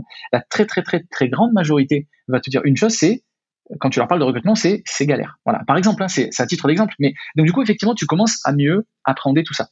Et pareil, ce que je te disais tout à l'heure sur le fait que ces gens-là, en fait, c'est juste des humains cool, tranquilles. Enfin, il n'y a pas de, il a pas ce cliché de l'expert comptable euh, un peu chiant, machin et tout. Euh, c'est parce qu'en fait, j'ai dû parler à, je sais pas, 200 experts comptables, plus même peut-être. Donc effectivement, au bout d'un moment donné, au bout d'un moment, tu, te rends compte qu'en fait, c'est juste un cliché. En fait, ça n'a absolument aucun sens. Parce que tu, tu, parles à des gens et tu te rends compte que non, en fait, c'est des gens complètement normaux. Et donc voilà comment est-ce que nous on a réussi à appréhender de plus en plus ce business-là, ce marché-là, mais notamment parce que euh, on a commencé aussi avec VDC et sur VDC déjà on commençait à parler avec des étudiants, on commençait à parler avec des comptables, des collaborateurs comptables, des, gestionnaires de etc voilà, on a commencé à rentrer dans ce milieu-là comme ça, et puis ensuite, effectivement, on a parlé des experts comptables, à l'ordre, et puis même aujourd'hui, à des éditeurs de logiciels, on parle beaucoup avec euh, voilà des, prestataires, on fait partie aussi d'un groupement de start-up, euh, donc du coup, c'est voilà, mais maintenant, on parle à, la totalité du spectre des personnes qui évoluent dans le monde de la comptabilité, et en fait, du coup, on, on beaucoup plus ce marché-là. Donc c'est vraiment juste euh, des échanges, je pense. En tout cas, merci pour toute cette valeur euh, apportée jusqu'à tout de suite. Donc, du coup, commençons, euh, parlons un peu de marque employeur, parce que comme tu l'as dit à juste titre, euh, cette industrie manque cruellement de main d'œuvre parce qu'elle n'a pas forcément bonne image. Et puis, il y a une espèce de chien qui se mord la queue, c'est que les études, elles font pas forcément rêver. Quand tu arrives après en cabinet, tu as une grosse désillusion. Euh, parfois, t'es pas suffisamment bien managé. Bon, bref, tu es un peu perdu. Et donc, du coup, aujourd'hui, les cabinets d'expertise comptable peinent à recruter. Ils sont aussi beaucoup en concurrence avec des entreprises. Exactement. Donc, euh, il y a beaucoup de personnes qui veulent aller en entreprise plutôt qu'en cabinet parce qu'ils pensent qu'ils vont avoir quelque chose, une expérience assez difficile. Rassurez-vous, chers auditeurs, j'ai fait deux expériences à titre perso en cabinet. J'ai fait le même job. Il y a une expérience que j'ai archi kiffé, c'était lourd, et l'expérience que j'ai vraiment détesté, alors que je faisais exactement le même travail. Donc ça dépend aussi où est-ce que ton tombe.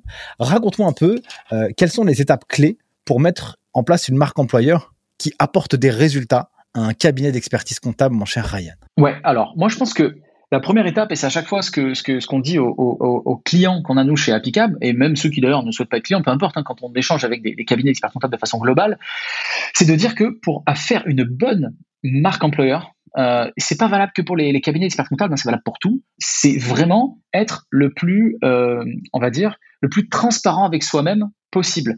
Euh, se regarder dans le miroir et se dire, OK, qui est-ce que je suis réellement? Et arrêter de croire qu'on est mieux que ce que l'on croit, ou parfois même moins bien que ce que l'on croit. Ce qui est parfois et plus le cas d'ailleurs. Hein, dans les cabinets d'experts comptables, ils pensent très souvent qu'ils sont moins bien que ce qu'ils ne sont réellement. Là, je pense que c'est ça vraiment la première étape. Parce que avec ce constat-là, tu sais où est-ce que sont tes forces, où est-ce que sont tes faiblesses.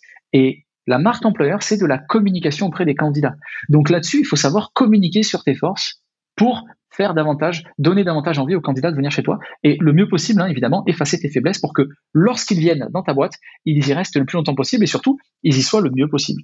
Mais derrière, il y a vraiment deux typologies de cabinets différents. La première typologie, c'est déjà les cabinets qui, eux, sont déjà prêts, on va dire, en termes de communication, euh, ils sont prêts. Pourquoi? Parce qu'ils ont fait tous les efforts nécessaires pour que dans leur cabinet, leurs collaborateurs soient bien. Voilà. Donc ça, c'est la première typologie de clients. La deuxième typologie de clients, c'est la typologie qui n'a pas encore forcément fait ces efforts-là. Et donc eux, avant de communiquer, il va falloir déjà travailler sur cette base-là. S'assurer d'abord que tout ça soit fait convenablement. Donc ça veut dire que quand tu parles de transparence avec soi-même, ça veut dire que il faut montrer aux autres ou se montrer aux autres tels que nous sommes. Ça, c'est hyper important dans la marque employeur, complètement. Il faut surtout pas se survendre. C'est-à-dire que nous, on a des cabinets, euh, tu vois, je te dis, hein, je te parle par expérience, c'est-à-dire que nous, on est passé par là notamment, il y a beaucoup de cabinets qui sont passés par chez nous et qui disaient, voilà, alors venez chez nous, il y a ci, il y a ça, on fait ci, on fait ça, on fait bidule, on fait machin. Super. Ils ont recruté grâce à nous, super. Sauf qu'en fait, nous, on est très proche, justement, des candidats qui vont passer de par chez nous, des collaborateurs euh, de façon globale dans le monde de la compta, etc. Et donc, on en a certains qui nous ont dit, bah attendez les gars, nous, on est passé par chez vous, et qui étaient limite un peu énervés contre nous, qui étaient un peu limite énervés contre Applicable, dans le sens où ils disaient, bah attendez les gars, nous, on vous fait confiance, on part dans ce cabinet, en tout cas, j'ai le souvenir d'un gars qui nous avait dit ça, je suis allé dans ce cabinet-là, et il n'y en, a pas qu'un, mais celui-là, je m'en rappelle très clairement, il me dit, voilà, je suis allé dans ce cabinet-là, il dit qu'il y a ci, il dit qu'il y a ça, il dit qu'ils font ci, il dit qu'ils font ça, alors déjà, il n'y a pas du tout ça. L'ambiance, elle est nulle à chier. Voilà, là, vous voyez, ils ont mis des photos où tout le monde est content. Ils ont fait un laser game. C'est vrai, hein, c'est vraiment la photo. Ils sont en train de faire un laser game. Ils ont fait un laser game et ils ont l'air tous d'avoir le sourire, etc. Mais je peux vous dire que lui, lui, lui, lui, ils ont tous envie de partir. Elle, elle a chialé euh, les deux premières semaines où je suis venu. Enfin bref, ils nous dépeint un truc absolument abominable, tu vois. Alors que quand tu vois leur page applicable, tu te dis, waouh, ça a l'air super cool. Ça a l'air super bien. Et donc, du coup, en fait, nous, ça, ça aussi a changé euh, la façon dont nous, en fait, on va discuter, on va échanger avec les, cabinets. C'est-à-dire que maintenant, nous, quand on échange avec les cabinets, cet effort-là, on le fait avec eux. Alors là, le but du podcast, c'est pas de vendre applicable, donc je, le vendrai le moins possible. Juste pour te dire comment est-ce que nous, on, essaie autant que faire se peut de pallier à ce problème-là, de se voir dans le miroir, parce que dire ça, c'est facile, mais c'est facile de le dire, mais c'est très compliqué de le faire. C'est-à-dire que moi, là, je suis sympa, moi, de dire ça. C'est compliqué comme exercice.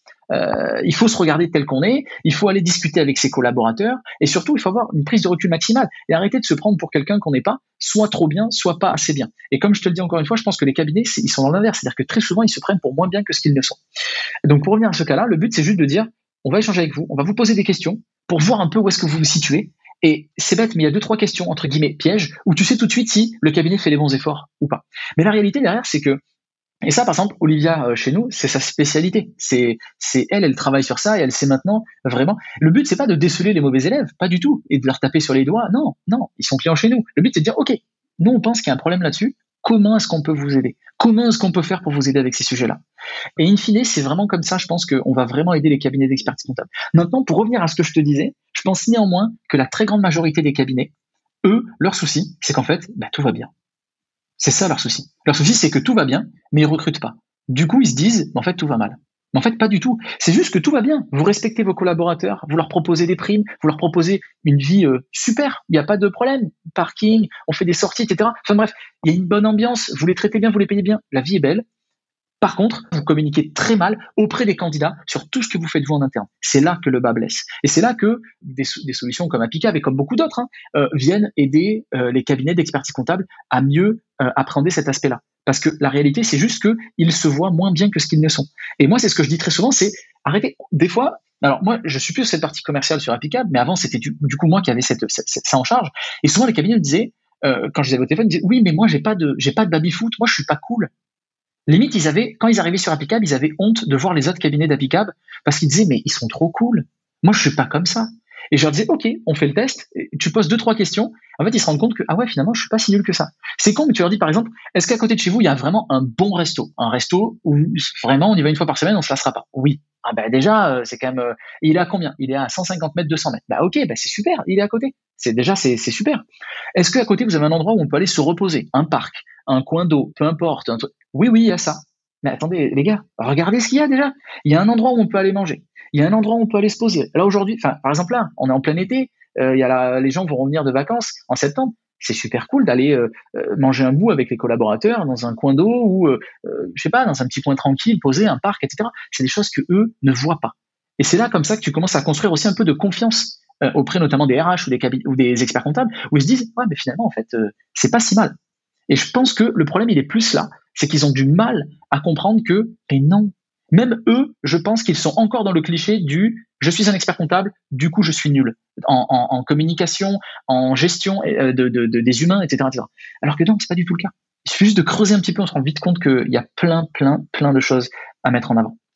Donc là, je, note deux points. Donc on revient sur euh, la partie transparence. Montrons-nous euh, tels que nous sommes. Ça, c'est évidemment pas facile à faire parce qu'il est aussi difficile d'avoir un, un jugement sur soi-même parce que souvent on se juge assez mal. On voit pas non plus la valeur que l'on ou en tout cas ce que l'on dégage. Exactement. Euh, je vous invite à lire deux livres. En tout cas, moi, il y a deux livres qui m'ont bien marqué. C'est euh, le livre du fondateur de Netflix, euh, La règle, pas de règle. Alors attention, c'est des, boîtes qui valent des milliards. tout n'est pas à apprendre dans son, propre projet, mais ça donne quand même des clés de lecture sur euh, où est-ce que certaines boîtes peuvent aller et pour voir si nous-mêmes, on est capable de, faire des choses un peu, peu particulières ou plutôt euh, montrer vraiment la personne que l'on est. Donc ce livre, donc là, du fondateur de, de, Netflix, La règle, pas de règle.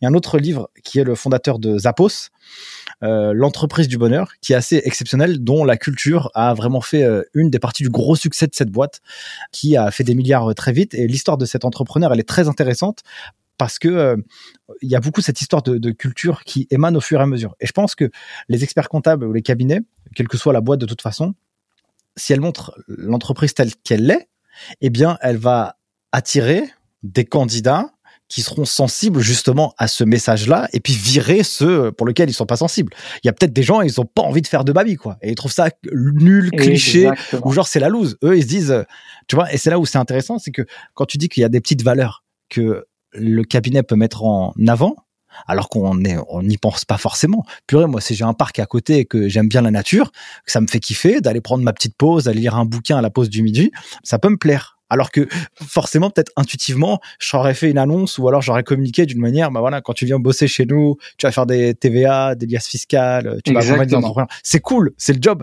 mais c'est pas que ça. Exactement. Et la plupart du temps, et c'est ça aussi qui est intéressant, c'est qu'en fait, la compta, que tu la fasses euh, euh, à Marseille, à Paris, à Lille, euh, c'est souvent aussi la même chose. On sait très bien ce à quoi on s'attend. La compta, c'est la même. On sait très bien ce qu'ils vont faire. Évidemment, il faut récapituler l'émission du poste en particulier. Mais la réalité ensuite, c'est vraiment d'apporter toutes ces valeurs-là. Et c'est intéressant ce que tu disais, parce que c'est aussi le but de la manœuvre d'être le plus transparent possible. C'est de ne pas plaire à tout le monde, de plaire aux candidats qui vont correspondre au cabinet. Et ça aussi, c'est lié directement derrière au turnover. C'est-à-dire que le turnover, hein, pour ceux qui ne savent pas, c'est effectivement le, le, nombre de personnes qui vont quitter le cabinet sur une, un, temps donné euh, par rapport à l'effectif total. Et effectivement, euh, ça, peut, ça peut être un problème. Ça peut être un problème. Euh, quand tu recrutes des gens sur une image qui n'est pas du tout la tienne, ils arrivent, déjà, ils ont cette déception de se dire Ouais, pas ouf, c'est pas, pas foufou, ça, ça ressemble pas trop à ce que j'imaginais. Mais surtout derrière, sur le temps long, ça le fait pas. Ça le fait pas parce que si t'es pas réellement, comme tu l'as dit, ils vont partir. Ça sert à rien. Et ils vont être déçus. Et puis là, l'effet, il est, il, est, il est horrible. Ok, ça marche. Euh, quels sont les autres aspects euh, qu'un cabinet pourrait mettre en place pour euh, développer sa marque employeur? Alors, il y a plein de choses. Le, but, c'est vraiment de se dire, encore une fois, c'est savoir se vendre, je pense. C'est-à-dire que, comme tu le disais, il y a beaucoup de concurrence, déjà, de par les entreprises. Voilà, les gens se disent tous, enfin, les collaborateurs, etc., se disent très souvent, en entreprise, j'ai deux avantages. Le premier, c'est que je vais faire beaucoup moins de taf, parce qu'en fait, ben, je ne gère qu'un dossier.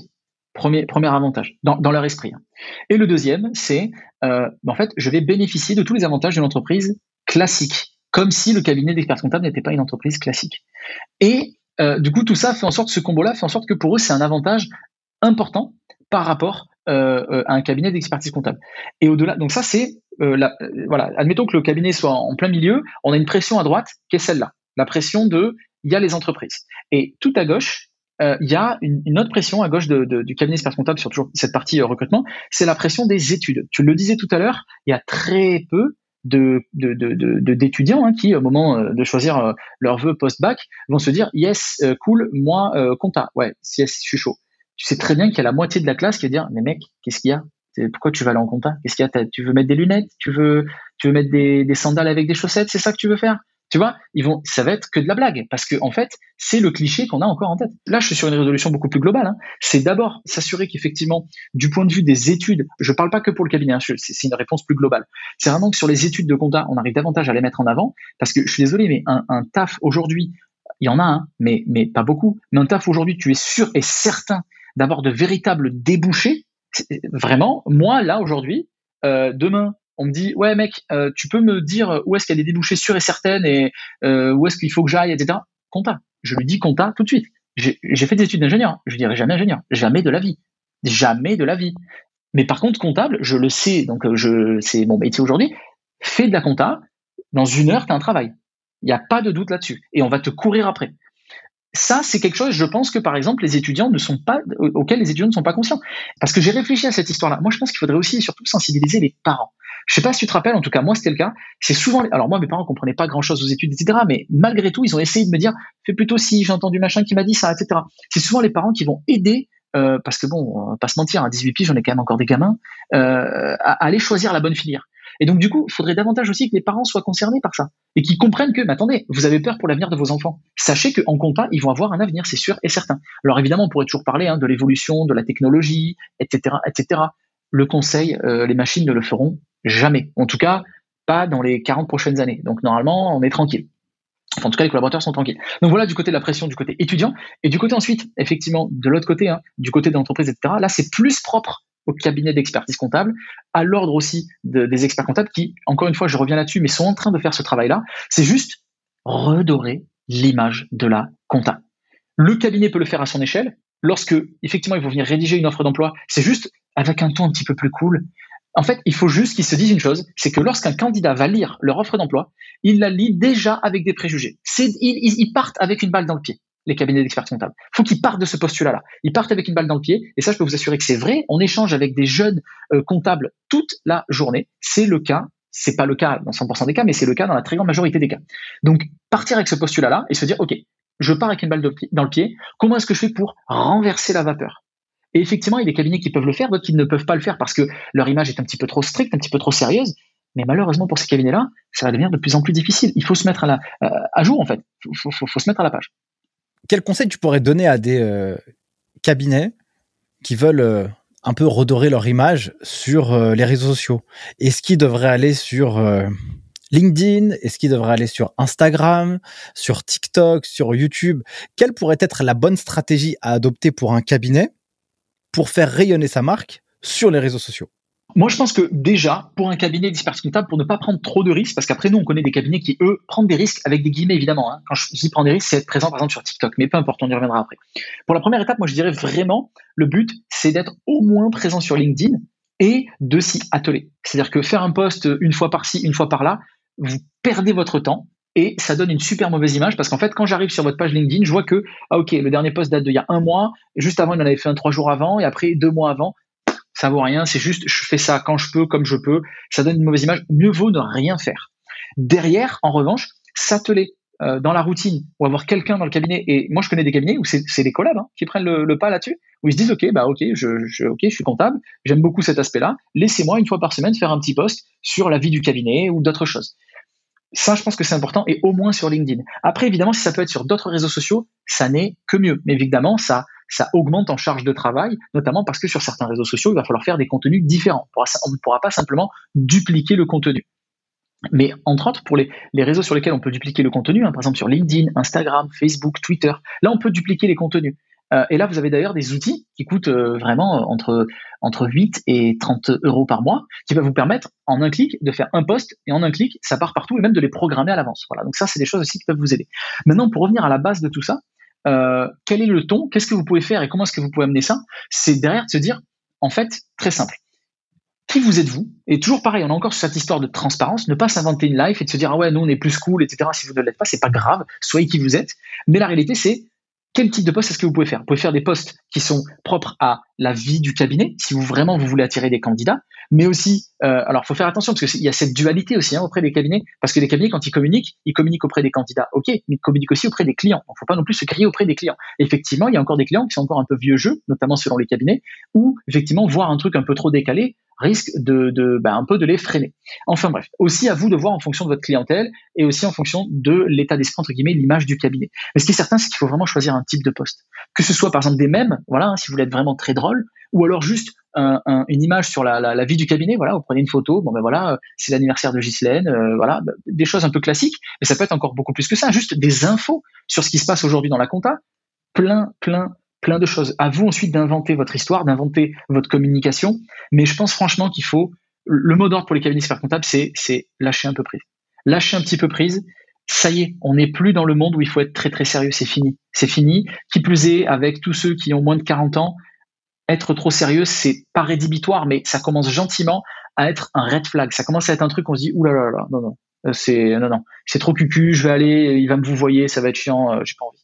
C'est pas pour autant qu'on n'est pas des gens sérieux, c'est juste qu'on est des gens un peu plus à la cool. Voilà, c'est un peu cette nouvelle génération. Et les candidats en font partie. Donc, essayez d'être un peu plus light, un peu plus léger. Voilà. Pour les réseaux sociaux, je pense à ça.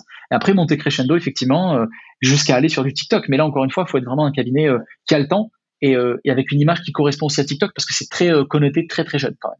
Je rebondis sur, euh, sur ça, sur la partie LinkedIn.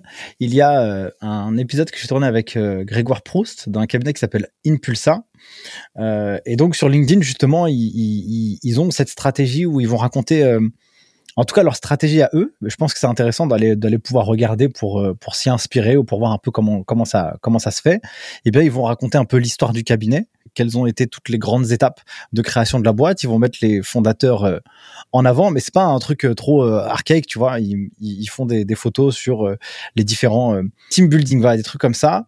La, mise en avant des différents collaborateurs, par exemple, les personnes qui arrivent. Je trouve que c'est intéressant parce que ça raconte un peu la vie et la culture du cabinet à l'intérieur. On arrive un peu à à s'y inspirer. Donc, bon, en tout cas, ceux qui écoutent, allez voir les amis de Impulsa dedans. Je pense que ça peut être intéressant comme, comme page pour illustrer ce que, ce que Rani vient de dire. Complètement. Vous, qu'est-ce que vous arrivez à apporter sur Appicab au cabinet pour qu'il puisse finalement séduire ou attirer des candidats? Quelle est la promesse de votre site internet? Alors, nous, vraiment, la promesse, c'est de se dire, on va vous aider, vous, cabinet d'expertise comptable, à aller chercher vos forces, parce que comme je te l'ai dit, dans la très grande majorité des cas, ils ne les voient pas.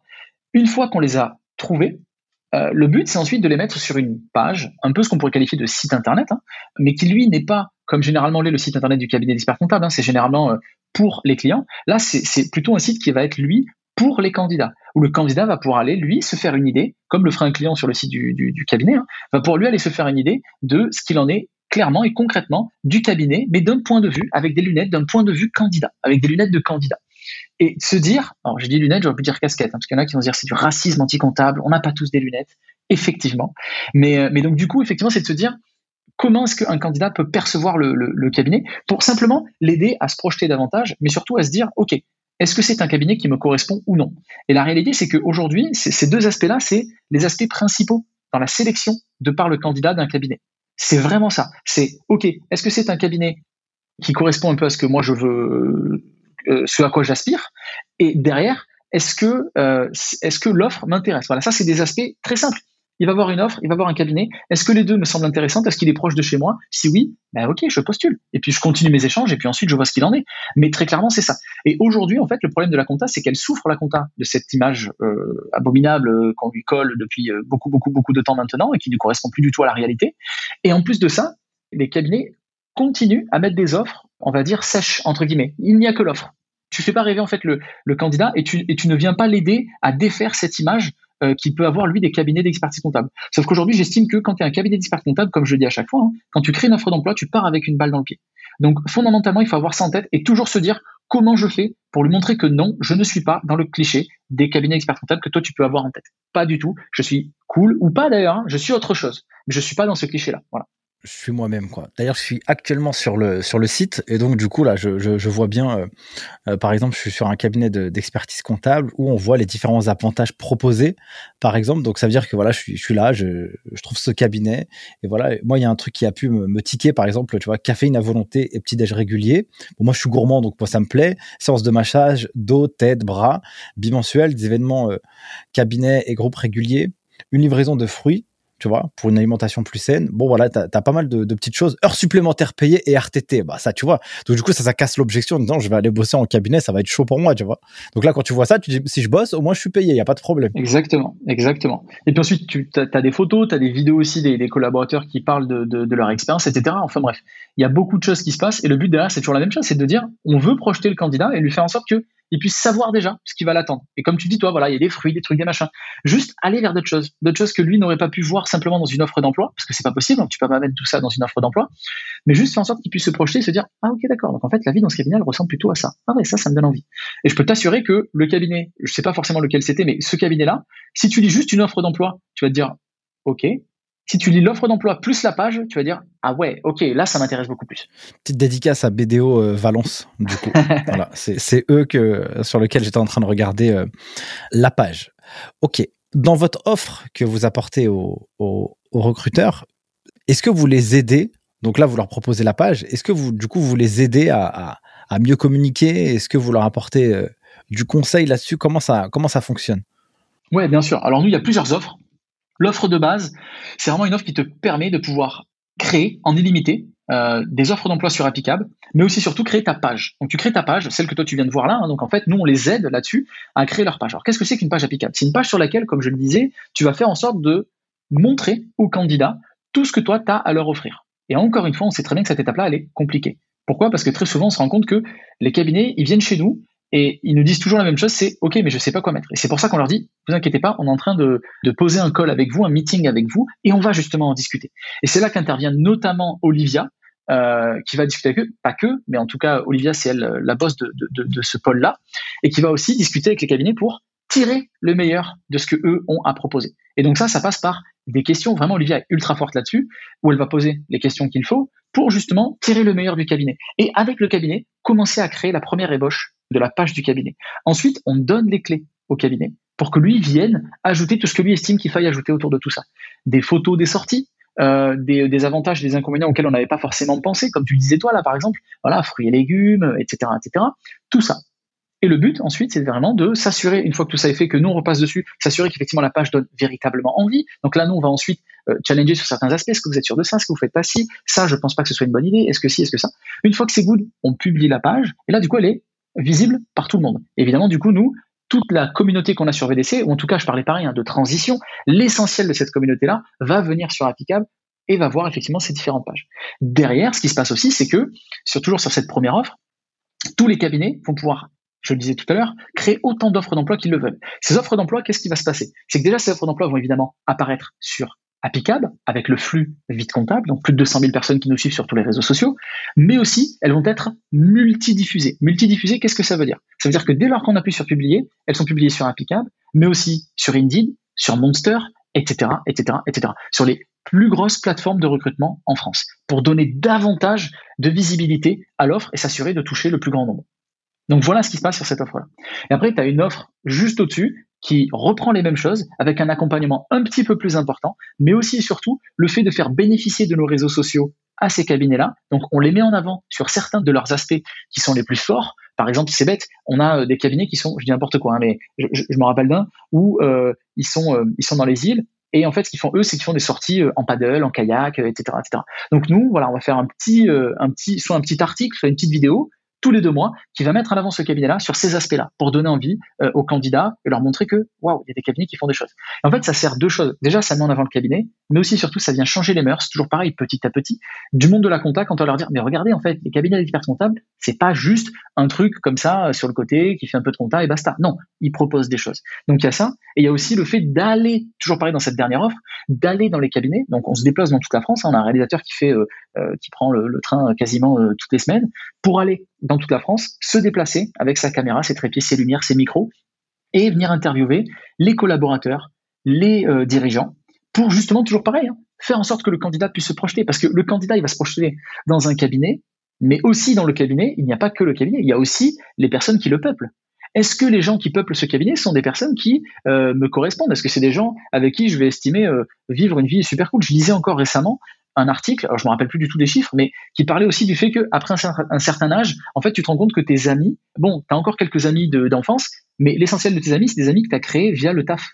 Donc ça, c'est hyper important aussi parce que bah, c'est là qu'en fait, tu vas créer aussi ta vie professionnelle, certes, mais aussi ta vie perso. C'est peut-être des gens avec qui tu vas aller au foot, avec qui tu vas jouer à la console le soir. Tu as peut-être même trouvé euh, voilà la femme ou l'homme de ta vie. Enfin bref, il y a plein de choses comme ça aussi à prendre en considération. C'est pour ça que ces interviews-là sont hyper importantes.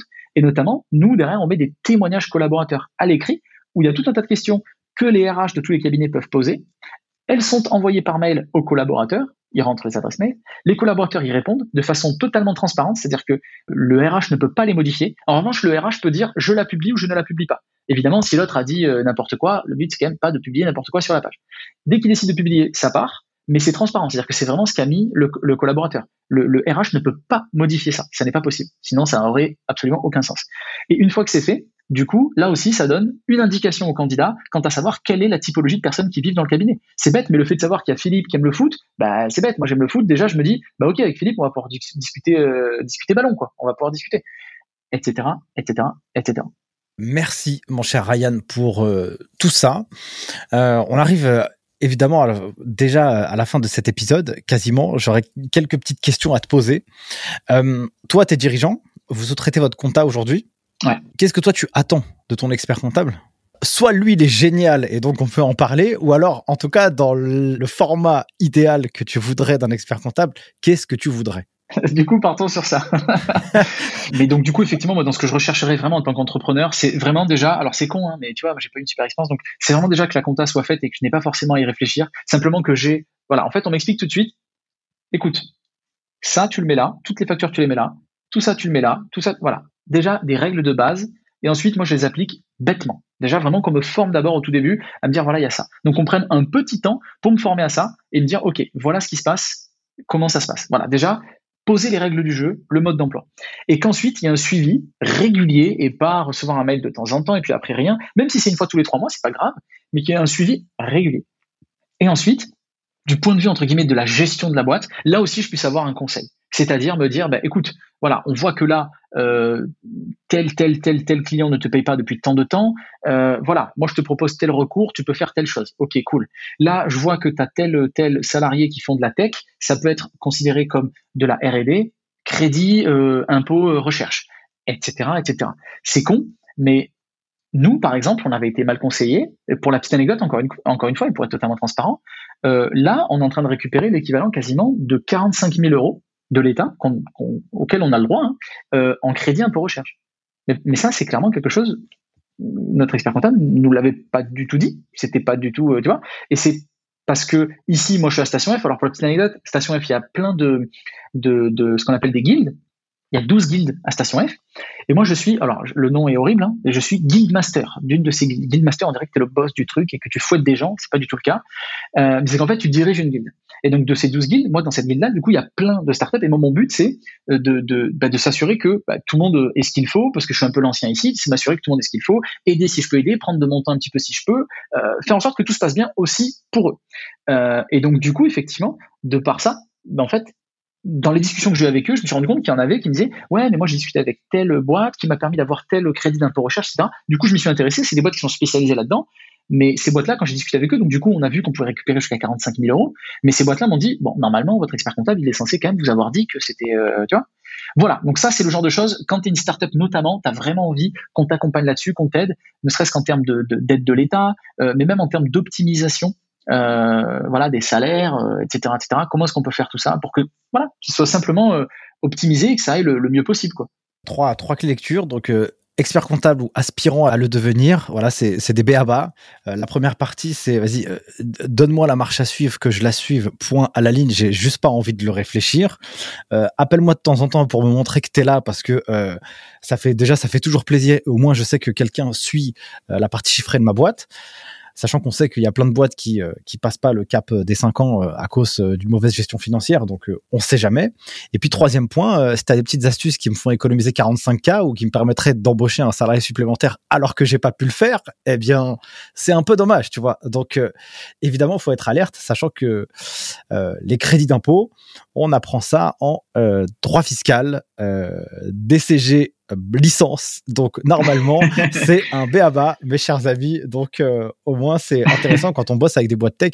Évidemment, ça c'est un vrai sujet, d'où l'importance aussi. Et c'est intéressant d'avoir aussi parfois des cabinets qui sont spécialisés. Ok, mon cher Ryan, comment tu progresses toi? Alors, tu sais, les experts comptables, ce sont des entrepreneurs. Donc euh, a priori, leur euh, expertise, ou même les directeurs financiers, ou tous ceux qui accompagnent les dirigeants sur la partie gestion, compta, finance, fiscalité, eux, ils ont l'expertise. C'est celle-ci. Mais du coup, le monde, il a changé. On n'est plus euh, maintenant dans cet univers où, eh bien, on va apporter que du conseil euh, sur la partie chiffres. Il faut bien connaître euh, comment fonctionne une boîte. Par exemple, tout à l'heure, tu parles du MRR. Et tu dis, comme indicateur de performance, j'analyse le MRR. Alors, pourquoi tu analyses celui-ci spécifiquement, toi? C'est une bonne question parce que, et d'ailleurs moi ça me, permet aussi même de me remettre moi en question, parce que peut-être que déjà je vis beaucoup dans cette grosse marmite de start-up dans laquelle je suis ici à Station F, et de façon plus globale même avant. effectivement, quand tu es dans le monde de start-up, on parle beaucoup de MRR, de ARR. ARR c'est la même chose mais annuel. Euh, tu vois, tout ce genre de choses, de KPI, de, donc KPI, hein, c'est Key Point Indicator, donc en fait c'est les, les points clés euh, de, de, ta boîte. Euh, donc, pourquoi est-ce que je regarde le MRR en particulier? Parce que nous, on fonctionne avec des abonnements. En fait, le MRR, c'est très lié aux boîtes qui font des abonnements. Par exemple, Netflix, ils réfléchissent en ARR, en MRR. Euh, Amazon, beaucoup moins, par exemple, parce qu'Amazon, il n'y a pas forcément d'abonnement. Alors oui, évidemment, il y a Amazon Prime, mais l'essentiel de ce qu'ils font, c'est euh, de, l'achat euh, ponctuel. Donc, il n'y a pas forcément de récurrence. Donc voilà pourquoi. C'est parce que nous, en fait, on fonctionne avec un système d'abonnement. Et donc, du coup, le MRR, cet indicateur-là, est très propice à mesurer la, on va dire, la performance d'une boîte qui euh, propose des abonnements. D'où l'intérêt de bien connaître les industries. Tu vois, toi, par exemple, euh, tu n'irais pas euh, analyser un indicateur de la structure des coûts d'un produit parce que tu n'en fais pas, en fait, de, d'un produit physique. Tu vois, et donc, un expert comptable qui comprend l'histoire de MRR, donc c'est un business model par abonnement. Donc dans les business models par abonnement, il faut faire attention parce que est-ce que les gens ils vont te payer sur facture à l'année? Est-ce que les gens ils vont te payer en carte bleue tout le temps? Est-ce qu'ils vont te payer par prélèvement? Est-ce qu'il y a des gens qui vont se désabonner? Est-ce qu'ils vont se désabonner facilement ou pas? Et donc du coup, ça permet de challenger le dirigeant sur ces sujets-là en disant OK, ah bah j'avais pas pensé que euh, à la place de mettre euh, un prélèvement par carte bleue parce que j'ai souvent des taux de des échecs de paiement, et eh ben je pouvais faire un prélèvement sur RIB, tu vois. Ah bah du coup, ça me permettrait d'optimiser les impayés. Euh, ah bah mince, j'ai du churn. Pourquoi? Comment ça se fait que d'un mois sur l'autre, le MRR, il y a une croissance assez faible? Alors qu'il y a des nouveaux clients qui arrivent, il y a des clients qui s'en vont. Pourquoi? Et donc, du coup, ça permet aussi de challenger euh, ces éléments-là. Exactement. Et nous, c'est intéressant ce que tu dis parce qu'au début, ça a été notamment un des problèmes. C'est qu'en fait, on, a, on marchait beaucoup. Alors, avec Stripe, Stripe, c'est une solution de paiement euh, en ligne qui te facilite énormément la vie. effectivement, nous, on, marchait au début énormément par CB parce que c'était très simple, etc., etc. Et effectivement, on s'est rendu compte qu'il y avait énormément, comme tu le dis, hein, de problèmes de paiement, des cartes refusées, etc., euh, etc. Et donc, du coup, effectivement, on est passé en RIB. Alors, effectivement, c'est un petit peu plus lourd. Il faut faire signer des papiers, etc. Mais une fois que c'est fait, c'est beaucoup plus fluide, beaucoup plus simple. Mais ça, pareil, c'est pas, pas notre expert comptable, c'est nous-mêmes qui nous en sommes rendus compte en se disant que c'était juste, euh, juste plus simple. Oui, c'est clair, euh, parce que ça permettrait d'avoir des points de vigilance où tu te dis ok toi ton business c'est ça. Moi par mon expérience ce que j'ai découvert c'est que sur ces sujets là il faut faire attention. Est-ce que vous avez mis ça en place? Si toi tu dis oui bon bah au moins t'es tranquille. Mais si tu l'avais pas l'idée eh ben ça t'a permis d'économiser un deux trois ou quatre mois ou six mois à pas faire n'importe quoi. Ok. Du coup ma question c'était comme le monde y change et que les, experts comptables doivent s'adapter au rythme des entrepreneurs, comment toi tu fais personnellement pour progresser, pour devenir un très bon entrepreneur? C'est quoi tes sources d'apprentissage qui fait que tu arrives à progresser chaque semaine, chaque jour, chaque mois, chaque année? C'est hyper intéressant hein, parce que c'est vraiment le genre de truc moi dans lequel je suis de me dire ok il faut vraiment que tous les jours alors c'est un peu un cliché mais que tous les jours j'apprenne un truc ou que tous les jours je sois meilleur ou tu vois. Mais je pense qu'en fait la base et je me rends compte avec plein de monde hein, autour de moi euh, c'est aussi notamment je pense le fait déjà d'être conscient que de base euh, ben, en fait on est très très très très loin d'être bon et que en fait on va pouvoir commencer à ouvrir sa gueule quand on aura 65 piges quoi tu vois et que moi je me rends bien compte qu'aujourd'hui je suis un enfant un bébé et, je l'ai bien compris, j'en suis complètement conscient. Et je me dis juste, OK, t'es un bébé maintenant, il faut apprendre le plus possible. Quoi. Et à 65 ans, tu pourras commencer à, donner des, leçons. Si je dis ça, c'est pour une petite parenthèse. Euh, c'est juste que, tu vois, en ce moment, je trouve qu'on voit beaucoup, beaucoup, beaucoup de, gamins, vraiment de gamins, hein, euh, sur, sur les réseaux, tu sais, qui disent, tu sais, qui font un peu genre, ils vont t'expliquer la vie, tu vois. Tu sais, dans la vie, il faut pas que tu fasses ci, machin. Sauf que le mec, il parle, il a 22 piges, tu vois.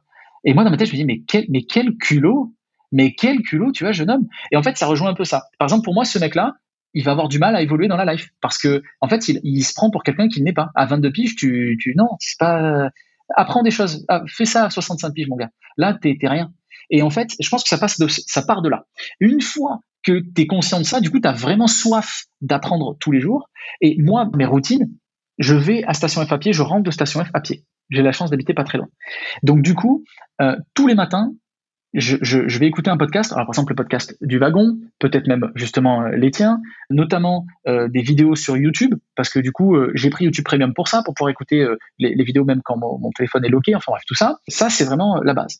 Ensuite j'ai une autre, je suis très routinier.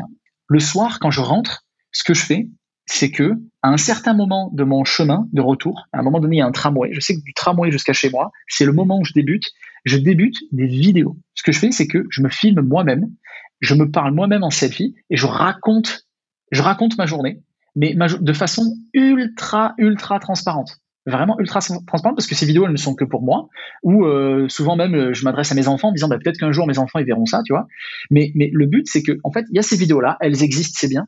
Mais pour l'instant, ce que j'en tire, c'est la, comment dire, la décharge que ça me fait au moment où je fais ces vidéos-là. Ce que je veux dire, c'est que tout ce que je vais dire à ce moment-là, c'est des choses que j'ai pas réussi à me dire dans la journée.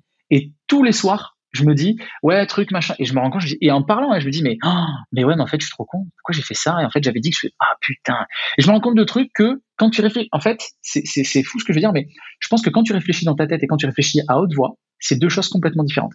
Et moi ça m'arrive même de le faire sans me filmer juste parce que maintenant on a ces merveilles qui s'appellent les AirPods et en fait les gens ne savent pas si je suis au téléphone ou pas et, je te jure que c'est vrai je te promets que c'est vrai le matin quand je finis mon podcast la deuxième partie de ce que je fais du trajet c'est je me parle tout seul. Je fais genre je suis au téléphone, je me parle tout seul.